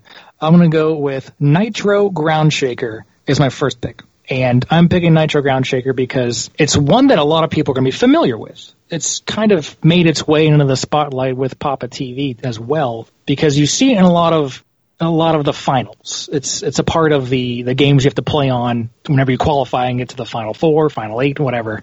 Cleveland Classics last year. Oh, it's it's a classic, and it, it makes its way to the classics. That's right. It's it's a great tournament game. But not only is it great for a tournament play, it's also pretty enjoyable whenever you're just looking for something fun to shoot. It's pretty challenging and it's got pretty simple rules. And I mean, who doesn't love shooting that kick out hole on the left and having it come down and you do a perfect drop catch and then you flip it right back into it and it gives you enough time to look around the room and go, I'm the man. I am the person that is rolling this game. And I, I, I, I love that opportunity to just like take a second and admire what you had just done as a player. So every guy, girl is able to like make the shot and be like, all right, like look at the points go. So I, I think that's a, a pretty big, important factor in that one. That's my first one. And for my second one, uh, I have to go with Wheel of Fortune. Um, mm-hmm. that is a game that I've heard so many people hate as well as so many people love, and no one just is okay with it.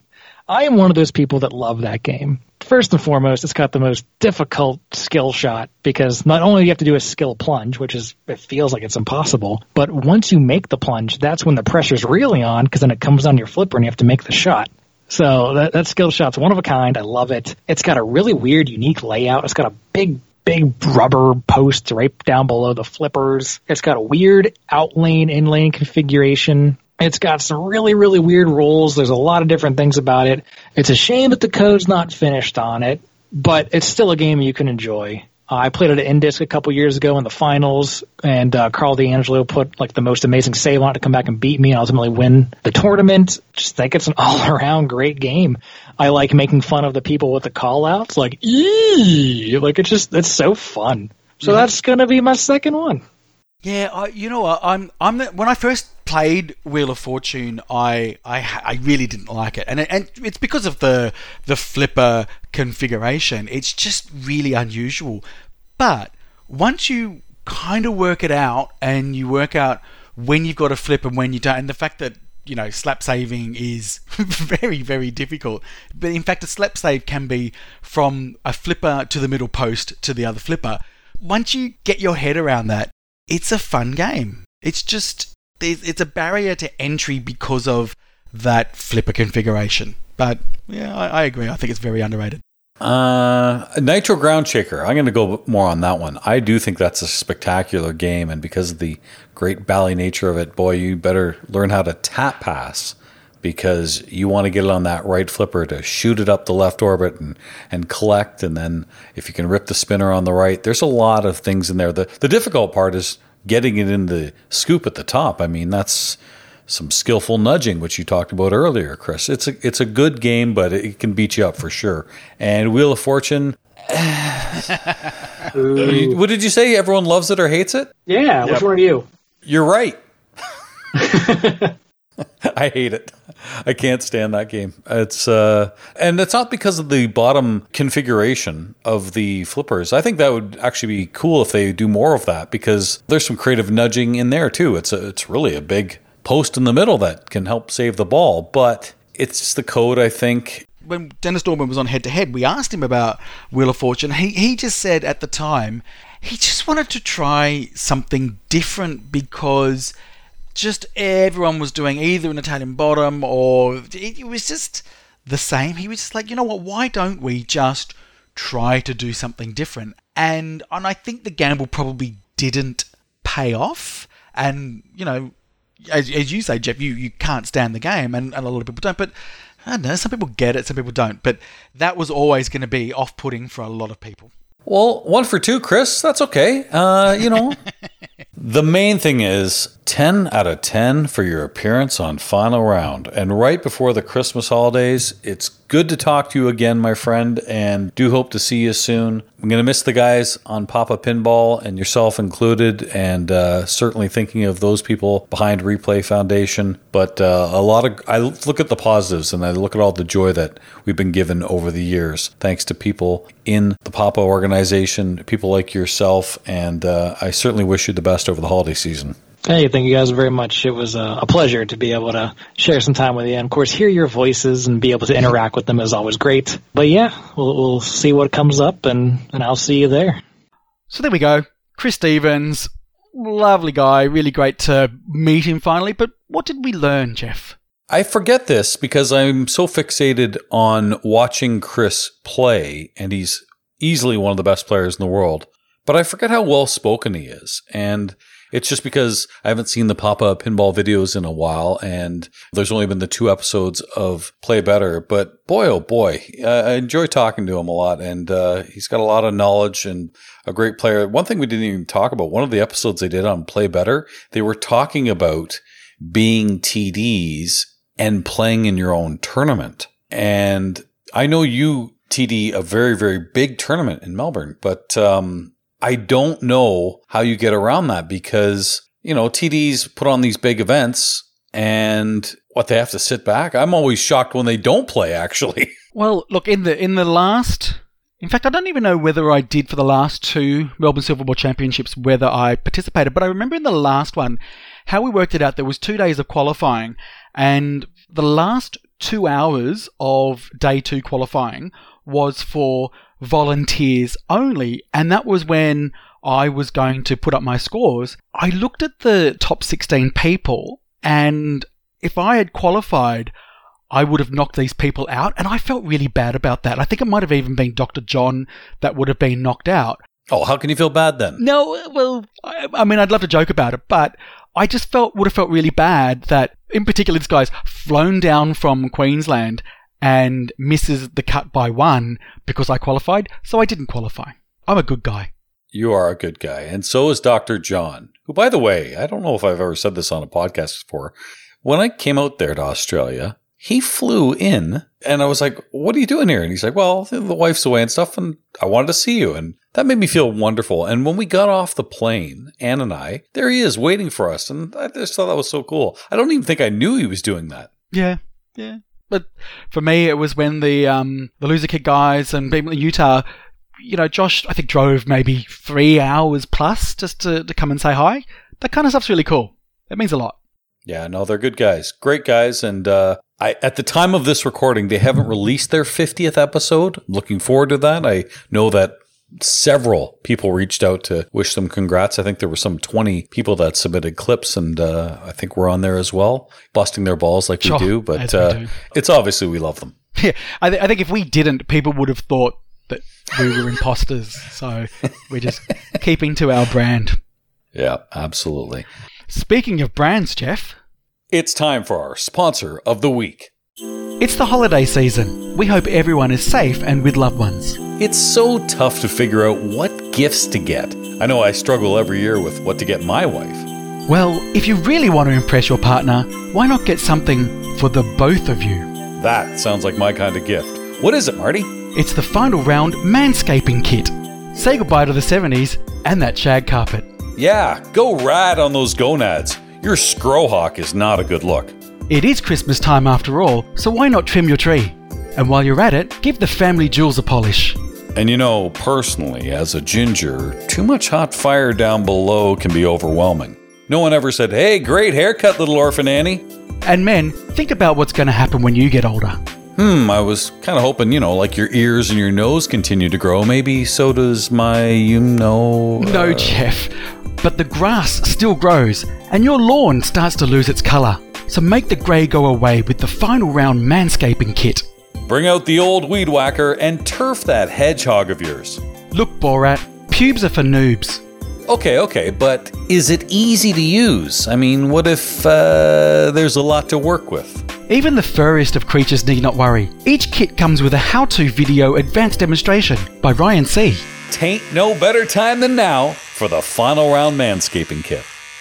So, Jeff, what have you been up to the last couple of weeks? Because, oh, you know I want to know. You got a Kleenex box there? What's going on with that? a little too excited. Yeah. Do tell me about your last couple of weeks. Not until you tell me about yours, Marty. You go first. Okay, so probably the the highlight for the last couple of weeks is more time on Avengers, Infinity Quest, Rick and Morty, and Teenage Mutant Ninja Turtles. So really, of the machines that have come out this year, obviously I don't get to play Led Zeppelin, so we can't count that. So really, it's only Hot Wheels is the only one that's left to go. But I've now had more play on these games. So I'm ready to talk about what game I like and what I don't.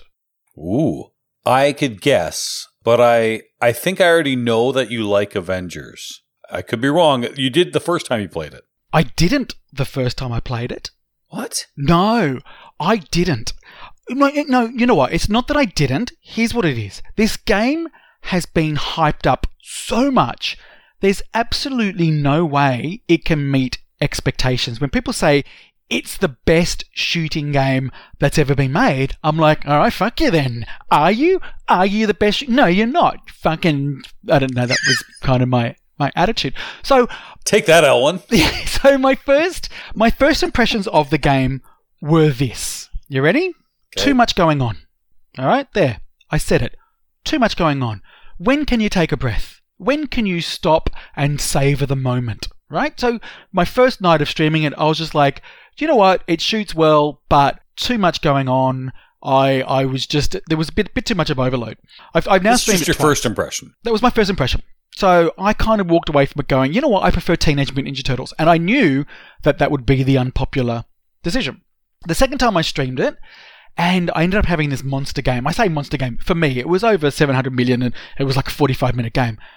I started to really understand the nuances of the game. And even though there is still so much going on all at once, at least I had enough time to understand all the things that were happening at the same time. But the real clinch for me was the third time I streamed it, which was Saturday night. I walked into Eric's, I went straight to the machine, hit start, had two flips, and I just went, oh my god, God, this feels so good. It just feels so good. And I now really understand the rules, and I now really enjoy it. But for me, I still prefer Turtles. Wow. Is this a pro or a premium or an LE? It's a premium. Because I know a lot of people that have played both and preferred the pro. I know people, and I won't say their names, that bought an LE and flipped it to get a pro. Yep. I'm pretty sure I know that person too. I think they've been on this podcast and maybe a couple others. Um, but the point is, I mean, they're all good games this year. 2020 has been spectacular for. This is the whole thing. It's not ones and zeros, Jeff. Just because I think that I prefer Teenage Mutant Turtles doesn't mean that everything else is shit. That's just a, a preference. And and here's how I'll, I'll explain it. And I explained this on the stream, and I've said this many times before. I like a game that surprises me, and a lot of games surprise me through their flaws. Avengers is clearly, clearly the better game in every single way, but I think it's too good. I don't know. That sounds a bit backwards, but that's that's kind of how I just think it does everything so well that I don't have the moment to savor it. Yeah, it's going to be hard to ex- it's going to be hard to justify my position. I know. No, it'll probably take some more play to get that kind of feeling of what's going on and where it's second nature. Do you know what's already the number one game on Pinside What's of that? all time? Guns N' Roses. No, Avengers. Oh, well, there you go. Guns N' Roses is high up there, Yep. but uh, I certainly enjoy it. And I've only played the pro. I have a premium on order, which I probably won't get till the spring with manufacturing borders and all that other kind of fun stuff. Hey, at least I'm not in the UK and paying 25%. Sorry, Neil McRae. It's Oh, sorry, It's- Neil. I know. And Mark Silk uh, and all my UK buddies. Uh, yikes. Mm-hmm. 25% tariff. Anyway, good game. I'm glad you played that. And you said Rick and Morty too. What are your thoughts on Rick and Morty? So here's the thing Rick and Morty is a, still a fun game. Again, how do I how do I position this? Because I don't I don't want to like shit on it, but it's You just want to piss on it? I do want to p- piss on it. It's not in the same league as the others, is what I'll say. But it is still a fun game. It's still got its charm. I think Rick and Morty is a better party game than all the others. I think it rewards certain moments. So when other people are witnessing it, you just have a laugh. And that's that's probably why I would you know rate it as high as these other games because it makes me laugh, it makes me smile more than the other games. Well, except for except for Guns N' Roses. Guns N' Roses just made me smile so much just through the way it presents the game at you. I think as far as presentation goes and fun factor, I think Rick and Morty is second, but it's not technically as good as the other games. Sounds like a pretty interesting two weeks. You forgot to mention the great big Melbourne Silver Ball party that happened at Eric's house. That was cool watching the stream. That was fun. Well, yeah, no. So Eric just decided to to, to bring all the um, the streamers together, everyone that streams on the, the channel, and, and other Melbourne streamers together, and it was just a a good fun night to see out the end of the year. Um, it was a way of me thanking those people that had been streaming on my channel this year because it sort of gave me a bit of a break as well, but also gave me additional content to watch as well in Australia because there's not a lot of Australian streamers. So yeah, that was good fun. No, good personalities too with uh, Dr. Curly Tech, Stacy Borg, Hashman, and of course Oz Eric and yourself. Uh, it's fun. I when I'm up late, I always check out Melbourne Silverball, and you should too. And you can see a lot of those videos. A good mix of games too that you've now added with those streamers. So that was fun. And again, being here in North America, just watching. Holy shit! There's like eight people there all together. Nobody's wearing masks. What the hell? It was it was Yeah. impressive to see. And, and yeah, we don't have to wear masks. That's that's a thing. ah, Mhm, is, know. is 2020 over yet? No. No, Yeah. it's not. So So my two weeks put my money down on my first ever LE ever. did you? Yes, What could that be? surprise to everyone. Sight unseen, Led Zeppelin. I know, I know. Marty, now this is the first game I have ever bought based solely on theme. This, I'm sure, will be great. It could be a turd. I doubt it. But it is going to have to go up against all the comparisons of Guns N' Roses. We've already talked about Zeppelin, but I still have to have it. Still have to have Zeppelin. And I will admit, if it stinks, I'll flip it. I don't think it will. I don't think I will too. I like Steve Ritchie. Tell you I like why Tim I don't think Sexton. you will, because obviously, you know, now it's been revealed and we've seen it. There's enough of a game there for you to enjoy, even if it's the the stinkiest game ever. It just couldn't be. Like the the minimum standard is so high these days. Anyway, I just don't think I could see you flip it. It's still your favorite band. So, you know, for me, I know it'll never happen, but if there was ever a Kraftwerk pin, you knew I was going to say that. I, I don't care whether it was an absolute stinker. The fact that I've got my favorite band in a pin would be awesome. If they had an LE version, you'd buy the LE, you'd buy the topper, you'd buy Yep. the full works. Yep. I can tell you right now, I'm not even come. I won't touch the topper, but I'm not a topper guy. Not to shit on anybody who buys them because they're gorgeous and they look cool in a collection. It's just it has nothing to do with the game for me, so I, I'm not interested. I totally understand it, and and I I've had this discussion with many people. Some people are, some people aren't. I'm not a topper guy either. I've only got one on my machines, and that's Wizard of Oz because it came with it. I have mm-hmm. no interest in the topper at all. It doesn't enhance the game experience whatsoever for me. You love Jurassic Park and the theme. You've never once considered buying that, or when you had Iron Maiden or Monsters or anything like that. Never once did it cross your mind to buy that. No, because I don't think the toppers are amazing. If I had Black Knight sort of rage is pretty. if I had Black Knight, I would probably get that topper. If I had would. my, my my favorite topper of all time is Attack from Mars remake. I would yeah, absolutely have that topper. And I'm looking at you, James. Get that topper out of the box and put it on your machine. For God's sake. yeah, that's pretty spectacular. I have to agree. So, but Um, otherwise, you know, they don't really do that much for me. If it's plastic and lights, does nothing for me. If it's some sort of animatronics, I love it. Yep. R2D2 doesn't do enough for me. I know it moves and all that stuff, but it's just it's too small. I think that's what does it for me. But but Black Knight, I mean, that looks pretty menacing, pretty cool. I have the only topper I have is Fish Tales, and it's unplugged on purpose because it's too damn It's loud. so noisy, I know. And I believe you had a special panel discussion on Pinball Profile. I did with the Deeproot guys. That would be Robert Mueller. That would be Quinn Johnson and our good friend Stephen Bowden. And even though I put money down on the Led Zeppelin LE, I also, I think this is the first time I've admitted it publicly, I did put a deposit down on a Raza game as well. I'm excited to see what happens there. Fingers crossed. You know what? That could well be the first thing that's ever been said on this podcast that I didn't know before we recorded. Oh, you didn't know? No, I didn't know. You hadn't told me. You would normally tell me that kind of thing. So, well done. Obviously, oh, yes, your voice is in in the machine. That's fine. I don't think that's why you're buying the machine. That would be really. It's a nice keepsake to have. But obviously, for you, there's enough in the game for you to warrant a purchase. I'm glad you said that because, yes, don't get me wrong. It is fucking so cool to be on a game, any game. Sure, I know all about it. Yep, yep. Right? You know that with Houdini. Yep. But you didn't buy Houdini. It wasn't a game that tickled your fancy. So I'm glad you said that. I nearly did, oh, okay. but I just wasn't in a financial position to, so I didn't at the time. Oh, okay. I have played the prototype of Raza.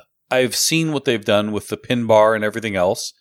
And if this all works, I'm going to be enjoying the game. I have said time and time again, I love John Popadiuk games. With the exception of Star Wars, I have so much fun on all of his games. So I like that kind of style. And when I played Raza, this is over a year ago, I really enjoyed that game. I also like Steve Bowden. I like a lot of people in pinball, but I don't go out and buy their games. So there was enough there for me to, to give this a try. And especially with the innovations, if that pin bar is everything they say it is, I'm pretty excited. Yeah, cool. Well, it was a it was a great interview you had with them. They had a lot to say, which was good. They were also on, I think, the Pinball News and Pinball Magazine podcast as well. So that was a, an interesting chat as well. And the reason why I bring this up because I've now listened to both of those interviews, and I have something to say about it, Jeff. Okay. and this may be an unpopular thing to say, but I'm going to say it. Uh oh. What was really refreshing in both those interviews was to hear a humble Robert Mueller. He had to come out and say some things that were not the the brand that we've had so far, where he's basically had to say, "I was wrong." It was noticeable. Yeah. I my second question to him was bringing up the point that his website said pinball is hard. I said, that's a bit of a departure. even in recent times when because people always bring that up even in recent times he sort of dodged it by saying well i'm still saying pinball is easy but everything that goes into it is hard this time he's actually saying do you know what guys i've learnt I was wrong. I shouldn't have said all those things. Can't change the past, but here it is. So what I got from it was he was really sort of just confessing that everything has been far more complicated than he ever thought, and he probably wishes he never said that crap. We, as the public, I don't think we are still in a position to forgive, but we just want to see these games. But after listening to both those podcasts, I kind of stopped and thought that was kind of good to hear that side of him, less of the bravado, more of the human.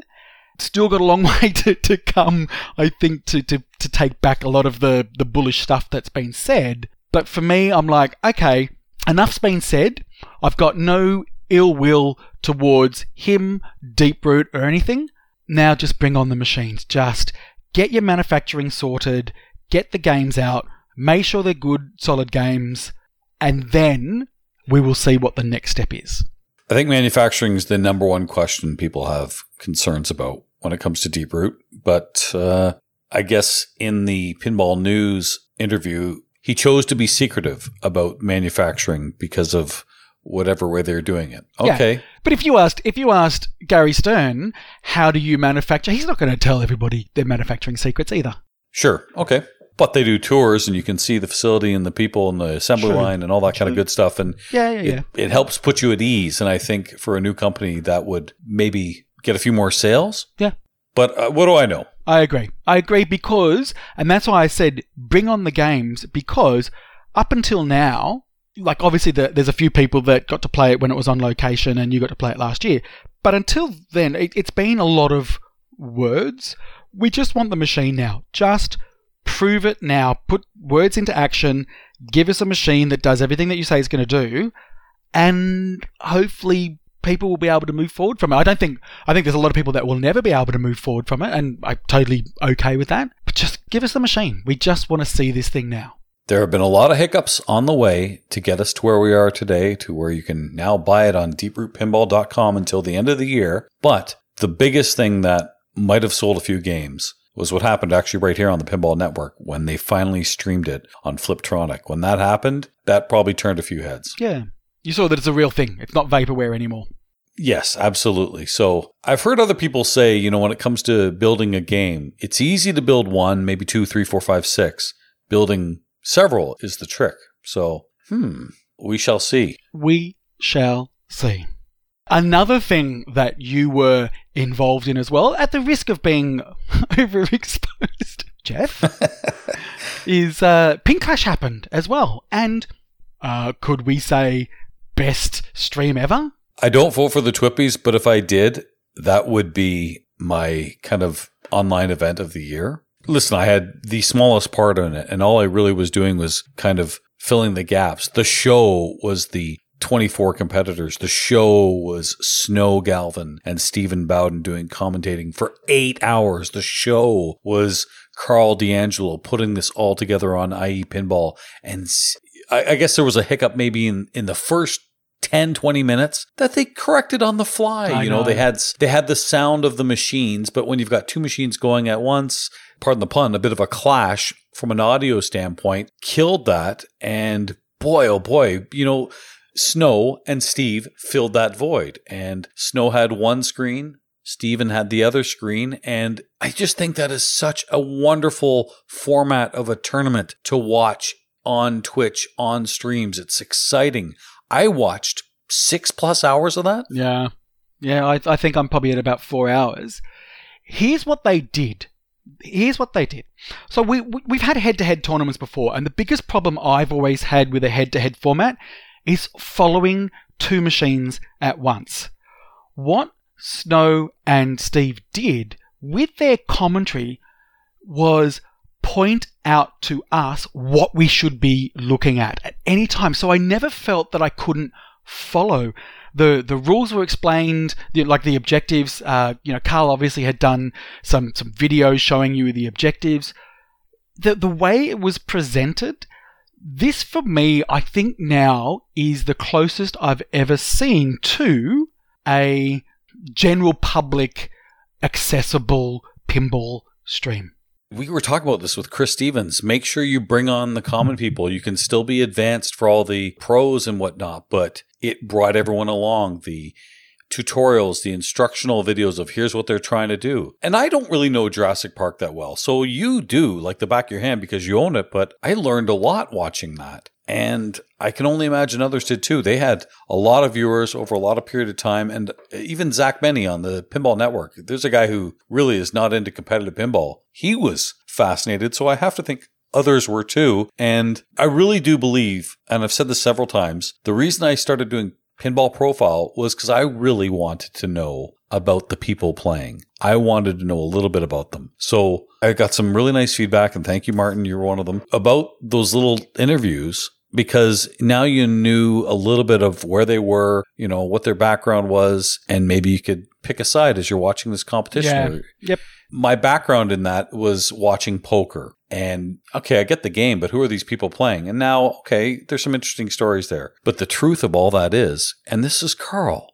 Karl asked me to do that, but Karl had the vision of knowing I need some sort of transition from going from two to get two streamers set up, to get their cameras ready, to get the visuals of what he needs to do. If I can pre record these interviews, that will give me uh, two, three minutes of buffer. It gives Snow and Stephen a bit of a breather from talking eight hours. And that's what was so seamless about it. People joke, hey, let's do another one. Hold on a second here. Let's not forget the biggest thing about that.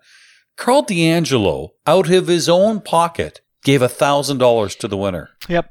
Yep. Well, and, Wow. and, and not just that, think of all the time spent putting all the videos together and, and putting the overlays together, coordinating everybody. It was a, a significant undertaking. But it may seem like a minor point, but this shows why I believe that he his streams are the best quality. He thinks about the viewer. Yes, he's got the competitors there, and that's fine. You've got your format, but he's thinking about what are the viewers going to see. And I'll and I'll just give you this one example because I know a lot of people that I've spoken to have all pointed this out as well. When you've got two people playing, and one person meets their objective, but the other person's still got to go because it's worth points. He instantly changed it to just the one screen.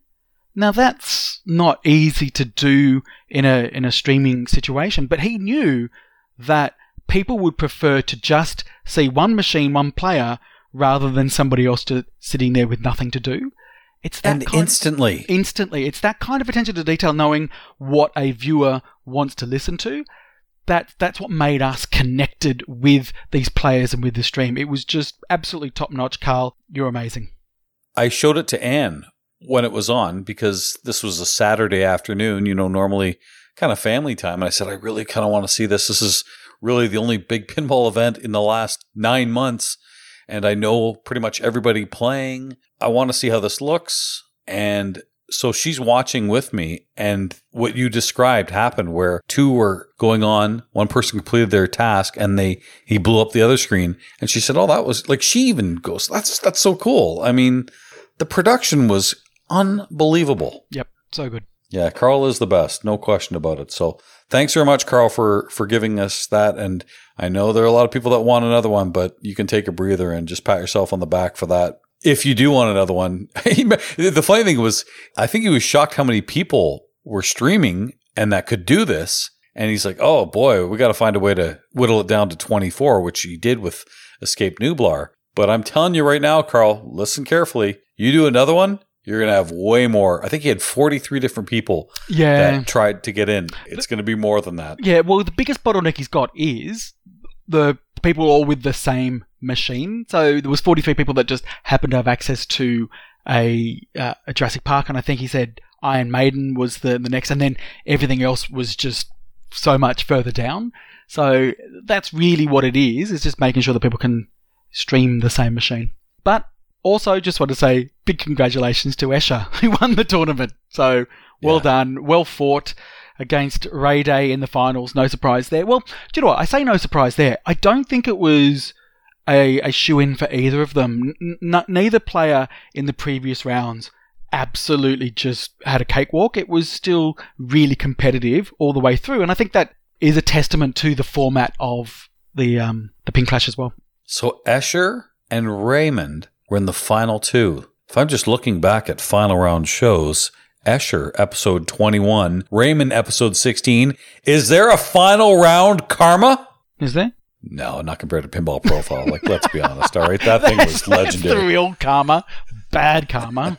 All right, okay. You know, if while we're on this topic of uh, taking shots at each other, one week from now is December 23rd, and there are misprints on calendars all across the world because December 23rd universally is Festivus, the airing of grievances. And my first grievance, by the way, is in 2020. We need more than just one fucking day of airing of grievances. So we're doing a whole week and we're going to give some right now here on Final Round. Marty, may I start? Absolutely.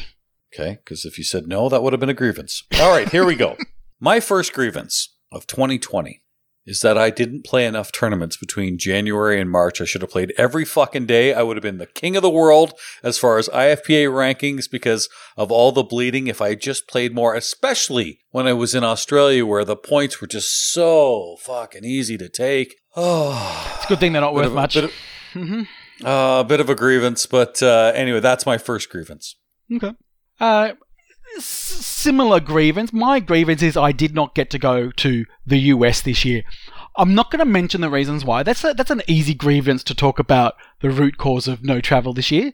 But it's my biggest grievance is that I had my flights booked, everything ready to go. I wanted to go to TPF. I wanted to go for the um, original Deeproot launch. Nah, didn't didn't happen. No travel this year. Very very annoying.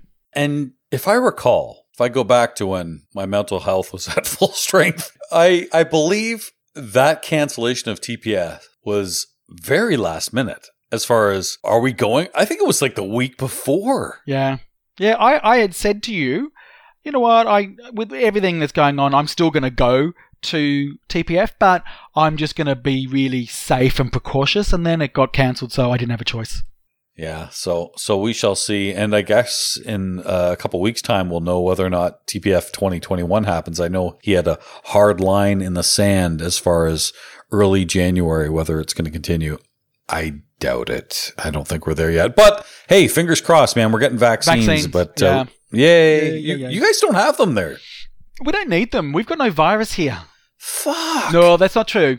The the virus that we've got here is people that are coming in from international flights. That's we've got apparently we've got five people in hotel quarantine at the moment, and there's there's nothing local. It's all just coming imported. So thank you to all you pricks over there for giving us your virus So where are they quarantined? in a hotel. Okay, and no one else is in that hotel. That's so. That's literally before we started recording. There was a big press conference, and people were asking about. Well, particularly in Victoria, when we had our big second outbreak, that all happened through hotel lockdown transmission.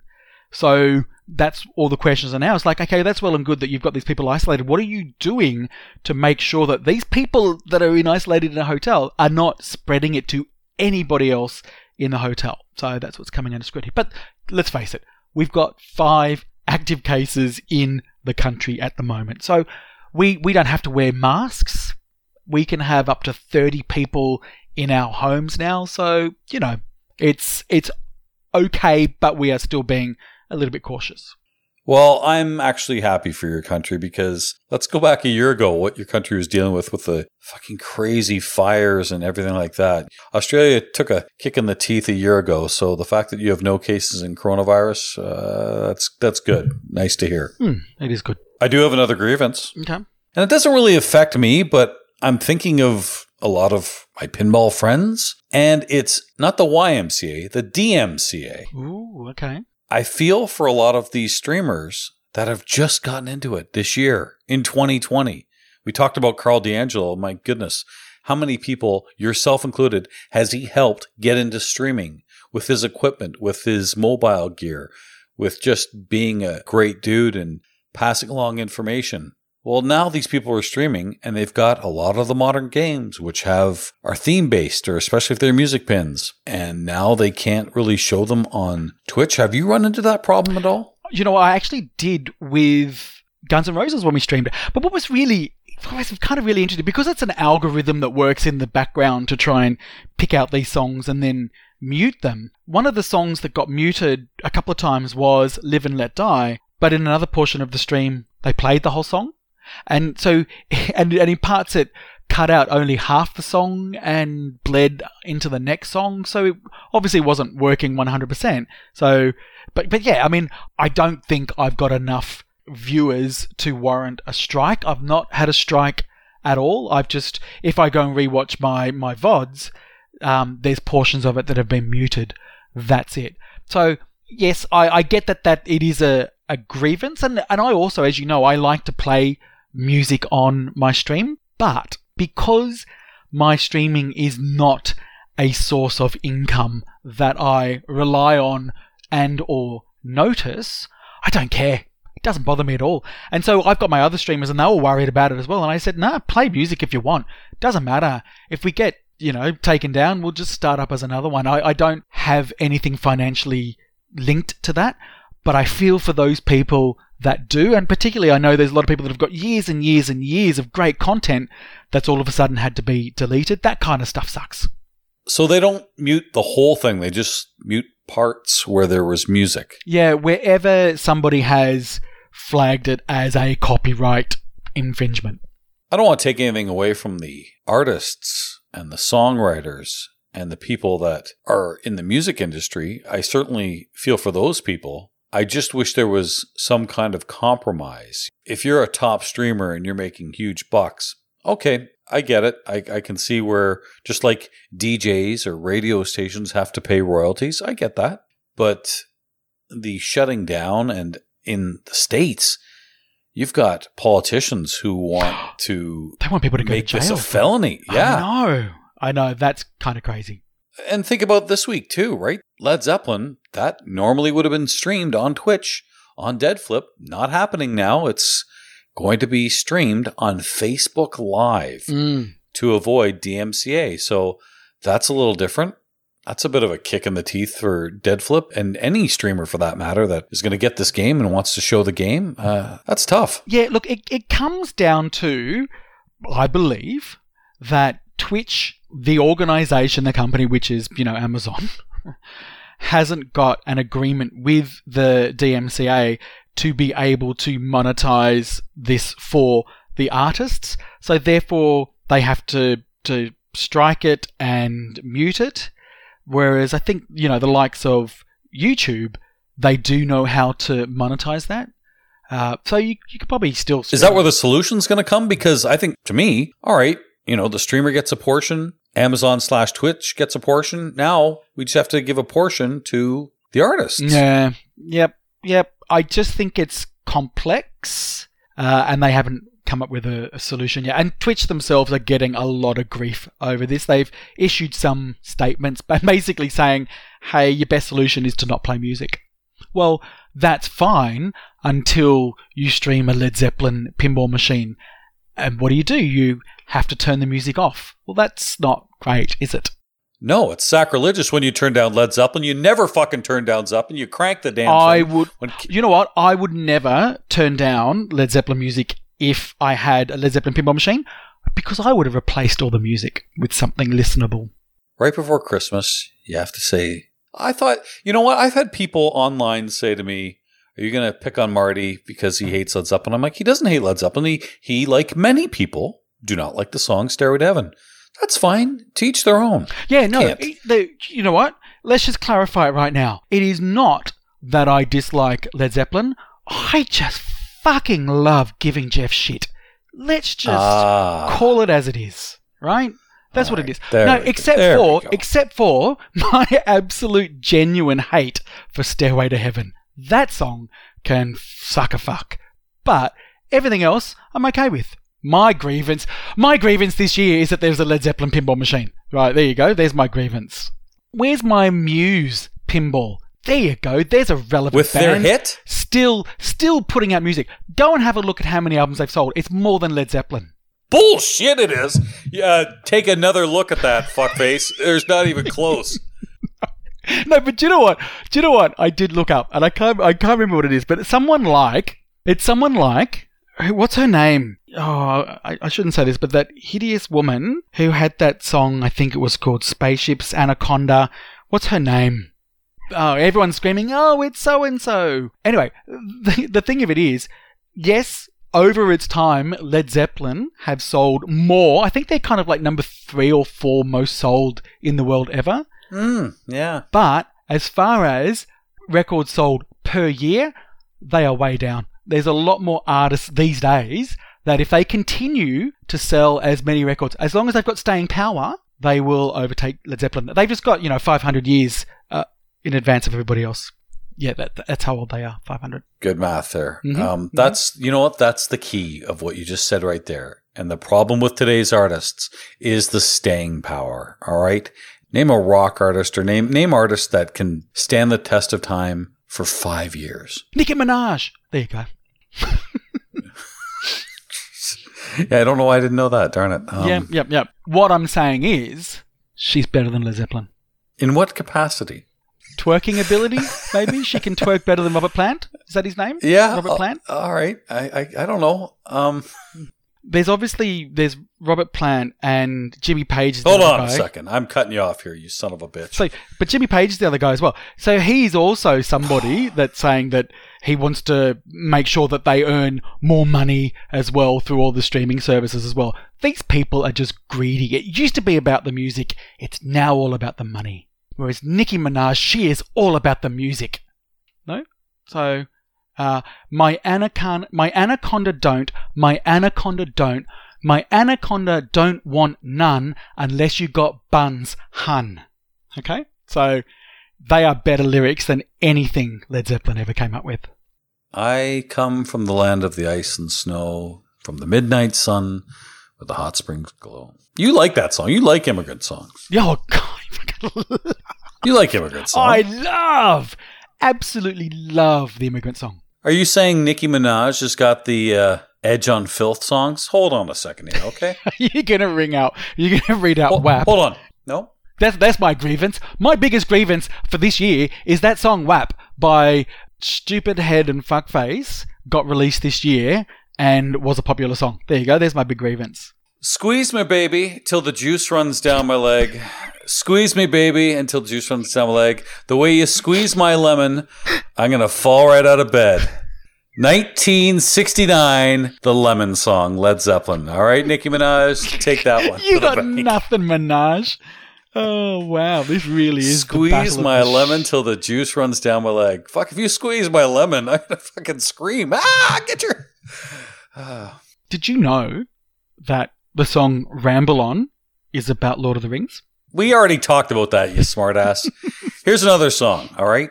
In the evening when the sun is sinking low, everybody's with the one they love. I walk the town, keep a searching all around, looking for my street corner girl. I got a woman, want a ball all day. Ah, hey, hey, what can I do? What a song, Led Zeppelin. Mhm. It's no muse, I'll give you that. You're right. No, that is correct. Listen, all right, grievances. Uh, my last grievance is that we did this. that I gave you a fucking No. a platform to. my my my actual biggest grievance is that the game I was looking forward to the most this year out of every game I was looking forward to it for so long turned out to be just not so great. What game? I'm talking Cyberpunk 2077, obviously. You know. Oh, video games. Okay. Mm, wow. Are, are we now a video game podcast? Are we the eclectic gamers? Is that what we are? yes, they are really good. I listened to their latest episode, episode 130. It was good. I like Tony and Dennis. I really like their show because because I like video games as well as pinball. Yes, Jeff, you can like two things.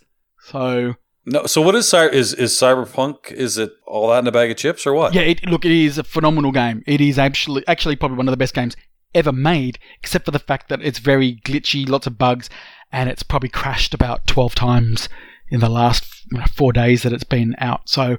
Uh, and the company is the company has actually offered full refunds for anybody that's got the game on a console. So that's what? that's how dire it is. Apparently, the stocks of this company went down 30% upon launch, and it's their the product's been review bombed, so it's got Oh boy. terrible reviews as well. So yeah, no, there's a and, and again, and I say I was looking forward to this game all year, and because it was like, oh my god, it's here, it's here, it's here, it's here, it's here, and then you get it and you go, you're fucking crashing on me. What? That's bullshit. I saw a video Dennis, I think, posted where he was walking around and he walked right through a car. And I was like, what? Yeah, that that's that's actually at least you can still play the game. There's worse than that. And it's not fixable? No, they have started fixing it with patches, but anyway, we'll see.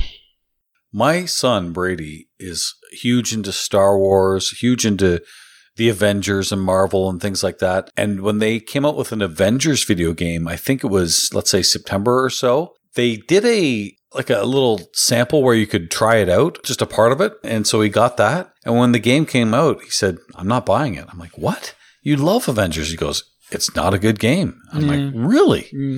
So, like I said earlier, even though Zeppelin is my dream theme, the game has to be good, hmm Yeah. right? If if it's not good, out it goes.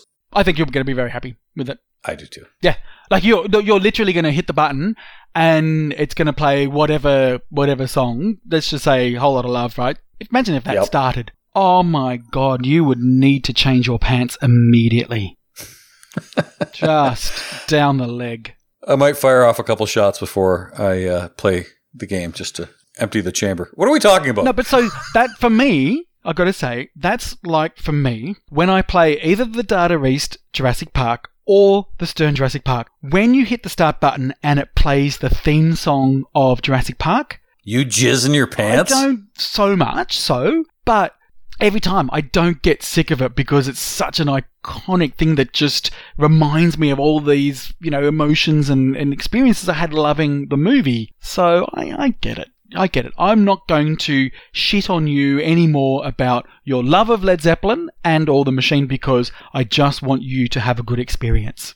I really do have to watch Jurassic Park over the holidays. You still haven't seen it. I've never seen it. No. Although one of my favorite things in Pin Clash, there was this guy, Brian Cottle. He dressed up like the Sam Neill character in Jurassic Park. So when he came on the stream, he's got the hat, he's got the neck scarf, Oh, hilarious. he's got the glasses, and he looks into the camera and does the glasses thing where he comes off. Where he's, it was so Oh my God. funny. Find it. Let's put it up on Final Round. Let's clip it. I want to see it. I haven't Oh, seen it. okay. It's it's spectacular. Brian Cottle out of North Carolina. Well done, buddy. Very funny. Awesome. Okay. Jurassic Park right now, I think sits third on Pinside. So no one is going to call that game underrated. But there are games that people call underrated, and we gave 16. 16, Marty. That's all we could come up with. No, that was it. That was the best we could do. That's why we have the best listeners here on Final Round Pinball Podcast. We do. So we are now going to do the People's Choice Battle 2 of the underrated pinball battle royale. How are we going to get more games? Well, we asked all our listener and we managed to get 26 machines nominated. We've then obviously asked uh, our good special guest Cryss Stephens for his two picks.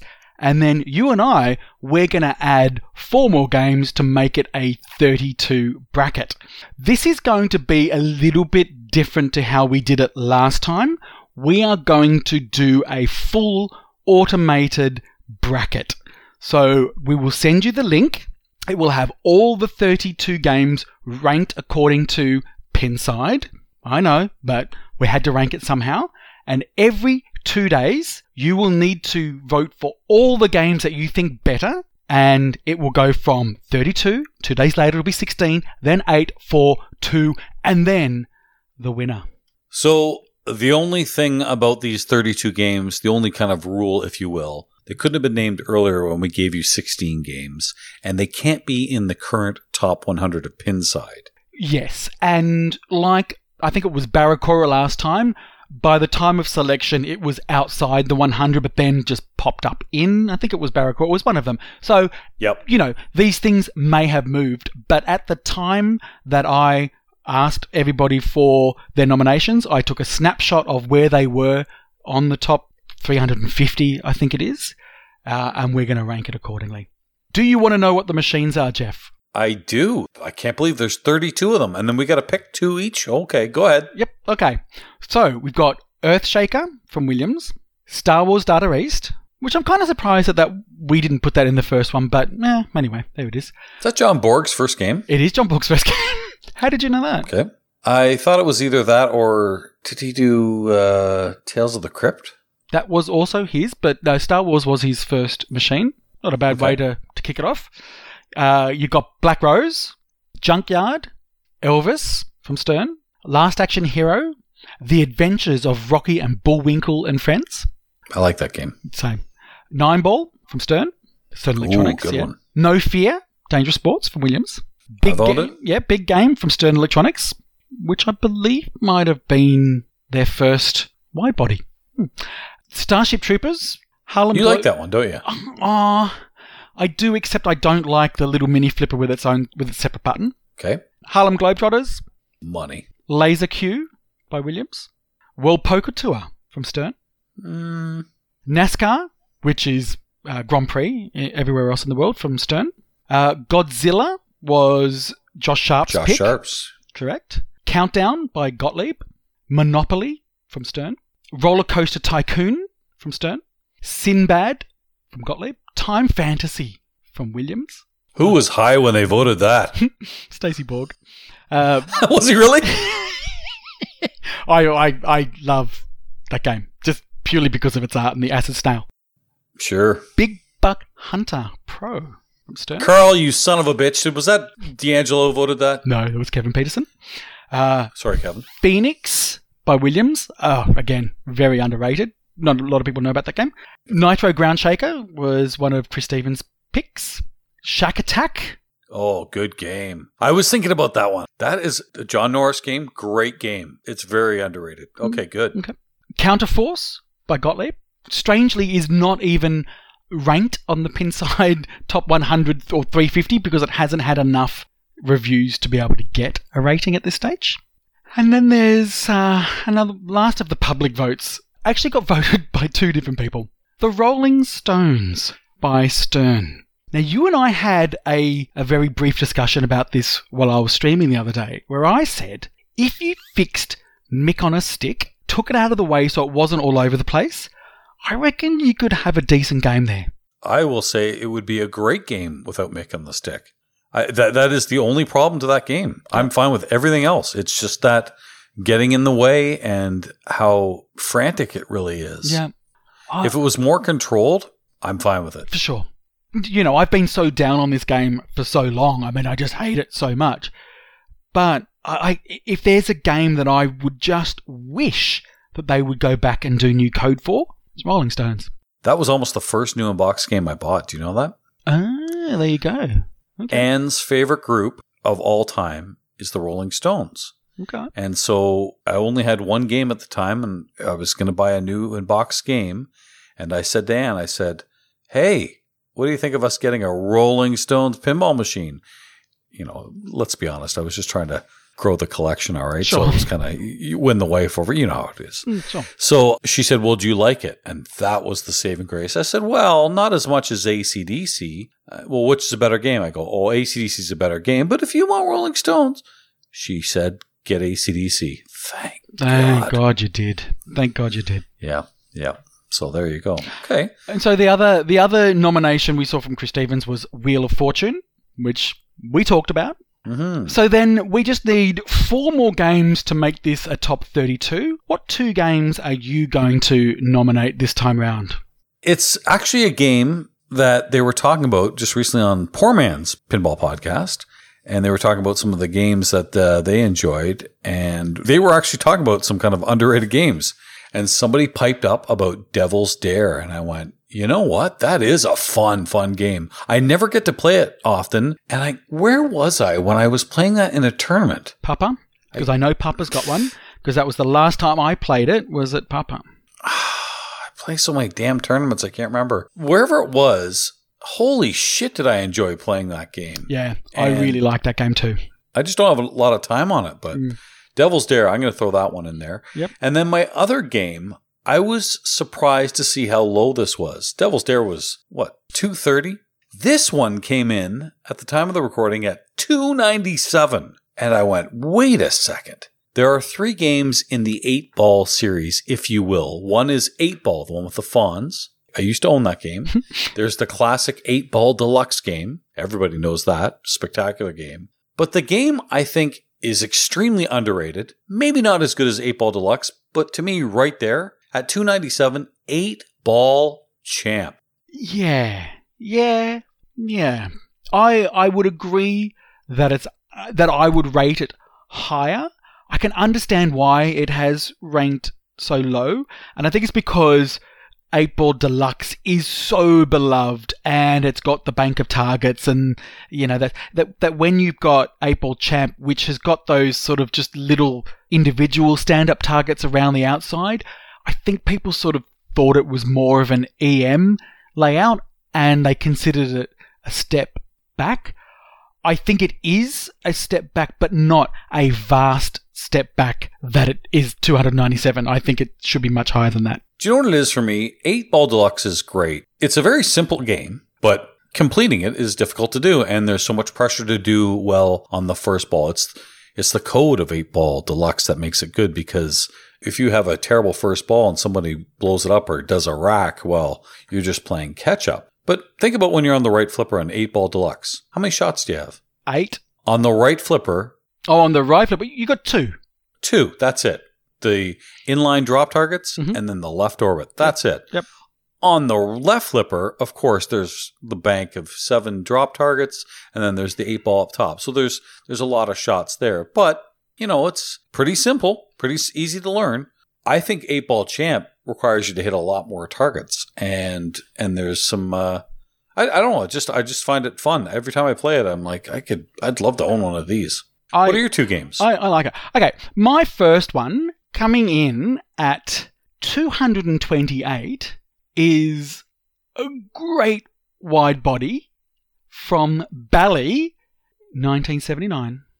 Possibly the best slash worst slash disturbing backglass and playfield art there is in pinball, and that is Future Spa. Do you get to play that often? Yeah, I, I, I no, not recently, but I did. The I think the last time I got to play it was maybe at the uh, Museum of Pinball in Banning. I think they had one there. Yeah, I really, really, really like it. Holy shit! Look at all the space. What? How are we going to fill it? Uh, just add a few more in lanes. What's what's eight in lanes for everyone? Go ahead. Yeah, I, I kind of, I know, I know. That come on. There's just too much. There's too much on that left side, and and also too, Future Spa has the worst spinner. Sorry, second worst spinner in all of pinball. Sure. That right spinner, I've never seen anybody rip it ever, ever, ever. The worst spinner, by the way, is also one of the games that was mentioned earlier. Big Buck Hunter. How do you hit it? You fall out of the pops into it. What? Okay. I, I mean, I didn't shit over your two selections, but that's fine. If You shit on Zeppelin earlier, so I'm shitting on whatever the fuck I want. uh, funny. What's your other great game?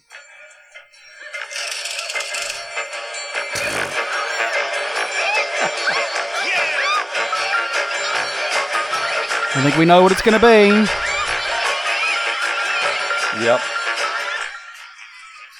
Wow. Are we? Do we have to listen to this, or like, is there a bossa nova game by Quincy Jones that I didn't know about? That, that's all I have to play because literally that's really all that's good about Austin Powers. See, now that's so funny. I think the game is good. I think the worst part of the game is that you can't get out of that fucking sound. I love. It. If ever there was a game to turn the volume off, that is it because it just beats on you so much. I, it, it's a catchy number. Don't get me wrong. Love it. But not for 15, 20, 30 minutes. I'd never get sick of it ever. I could listen to that 24 hours a day forever. But I think Austin Powers is underrated because it's currently at 255. It is better than that. yeah, it, it's good. I mean, just hit the toilet over and over again. Do it again. Do it again. And I remember Keith Elwin on this program on episode 10 talking about spinners. And I asked him, what do you prefer, having optics or the mechanical spinner? And he said, optics for sure. And I said, why? He goes, well, because of the friction and, and just how many spins you can get. And I went, really? And he goes, take a look at Austin Powers. And that was his example because of Mini Me. It's hard to rip Mini Me, I'll tell you that. This is, I mean, we don't want to get too much into the whole Pinside rankings because we don't really take it that seriously, do we? But if we were, you would therefore say that Barbed Wire is a better game than Austin Powers. Oh, okay. I'll give you. Well, yeah. You know what I mean? No, Austin Powers is better. You're right. Yeah. Hey, listen, Pinside rankings, let's put things into perspective, okay? Out of all the games that have been made over the years, did you know we talked about Avengers? Instantly number one. It's a great game. It's probably going to remain top 15 when it's all said and done. Spooky, their last three games are all in the top 50. Okay. Mm-hmm. Again, is that favoring the new games? Hot Wheels, number 44 of all time. Mm-hmm. It's a great game. It's a lot of fun. All six Jersey Jack pinball machines are in the top 40. Mm-hmm. Are you seeing a bit of a trend here? Yeah. Look, I, I think. Do you know what? It's. I think it's to do with accessibility. I, I think there's a particularly a lot of the older games people just haven't played, so therefore can't rate them. I, I, I'm, I don't know whether you would want, whether you would allow me to change my nomination because I just noticed a game here that I'm thinking, how is that 226? Flight 2000 from Stern Electronics. You may absolutely change your pick. I own Flight 2000. Well, there you go. I'm going to change Future Spa to Flight 2000 because oh, ho, ho, ho. I think Flight 2000 is. I, I, I can't believe I missed that. well, you're a little excited by the backglass, let's be honest, all right? True. So there you go. Um, I'm changing mine to Flight 2000. That was Stern's first talking pinball game, a Harry Williams classic. I love it. Mm-hmm. There you go. Well, I think therefore I should change mine from Future Spa to that because it, um, I, I just can't believe that that is so low. But as we were saying before, if you think about the resurgence in pinball that we've had, I think it's really, let's say it's from, from Stern onwards, there probably are a lot of these games people just have not played, so therefore they can't say that they like them. It's going to be interesting, and you're going to put that bracket up right now. This is going to be fun. I am. This will be done within 24 hours of the podcast airing. So the instructions are slightly different this time, but similar in that you will have 32 machines, but they will still be head to head. So it'll be like, you know, 1 versus 32, 2 versus 35, etc. You still need to pick 16 games. You will need to click a total of 17 buttons. 16 will indicate the game that you think is better out of the two that are head to head. Then you've got to click the vote button down the bottom, then wait two days, and it will automatically move to the next round. Uh, we will put notifications up on Facebook so you can follow along. That'll be fun for our next episode when we find out who makes the most underrated Battle Royale number two, the People's Choice. Oh, that's going to be a lot of fun. Also, on next episode, we are going to give you the categories for the greatest pinball awards ever. What would that be, Marty? That would be the final round, reach arounds. The reach arounds, which are going to be awarded on January 27th. Why? That's my birthday, and who wouldn't love a reach around on their birthday? So we're going to name all the winners on January 27th. We will have all the categories in which you can vote for next show. And of course, voting is done, oh, I don't know. with your heart, with your wallet, uh, PayPal account has been set up Yep. on final round at pinball gmail.com. Whatever you want. Listen, everything can't be about integrity. No, that's right. Especially awards, and we just want your cash. We will have all the categories for you next episode, and just you've got all the details. Send your money. We'll send you a reach around. It's going to be a lot of fun, a good way to end out the year. And uh, I guess I won't talk to you until after Christmas. Yeah. So that means nothing. I don't know. Is that a big deal? Is Christmas not a big deal in Australia? No, not really. You know why? Because there's no snow there. That's why. It probably it's- is. We don't have a white Christmas. Well, some people do. Uh, but no, it's Christmas is a lot of fun for a lot of people. Just not me. I'm I'm okay with it. I I give a great Christmas experience for my children, but that's it. I think I heard Jesse J talk about Christmas is one of the biggest days of the year for people in Australia to go to the beach. Yeah, that is actually true. A lot of people do go to the beach because it's it's the middle of summer. It's pretty hot on Christmas Day usually. Well, we're getting massive blizzards here on the east side of the U.S. right now, and uh, hoping everyone's going to be okay. It will be uh, fun times, hopefully, for everyone. Hope everyone is safe. We appreciate you listening to Final Round, and you can reach us several places. Martin, I know you know them so well. I mean, I know them. It's obvious. I know. Look, it'd be embarrassing for you to have to, to read them out because you know them on. so well. But you can email us at finalroundpinball at gmail.com. Look at Final Round Pinball on Facebook, Final Round Pin on Twitter, and Final Round Pinball Podcast on Instagram.